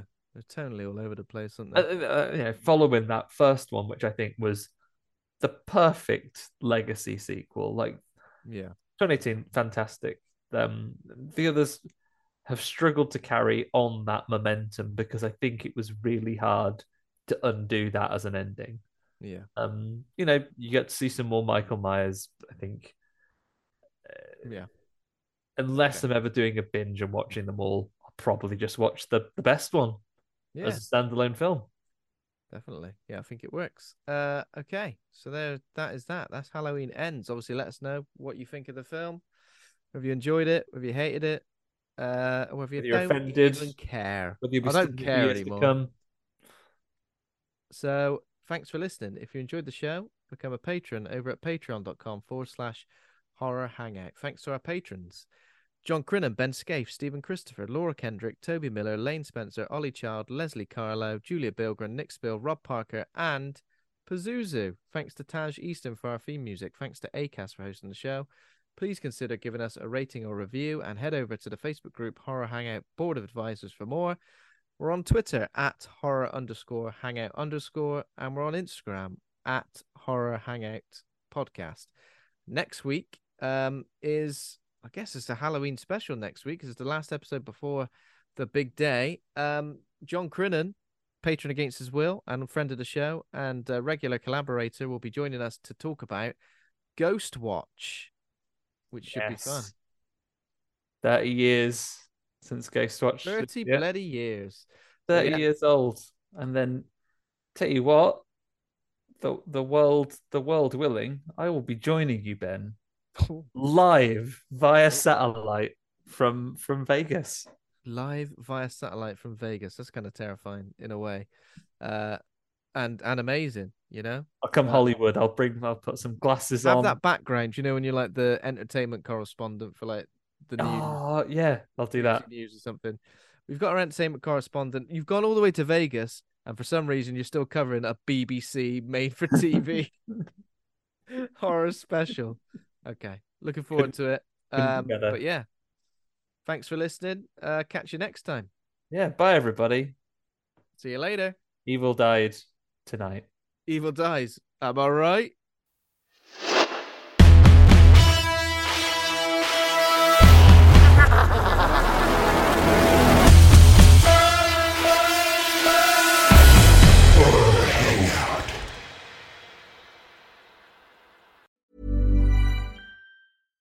Even when we're on a budget, we still deserve nice things. Quince is a place to scoop up stunning high-end goods for 50 to 80% less than similar brands. They have buttery soft cashmere sweaters starting at $50, luxurious Italian leather bags, and so much more. Plus, Quince only works with factories that use safe, ethical, and responsible manufacturing. Get the high-end goods you'll love without the high price tag with Quince. Go to quince.com/style for free shipping and 365-day returns.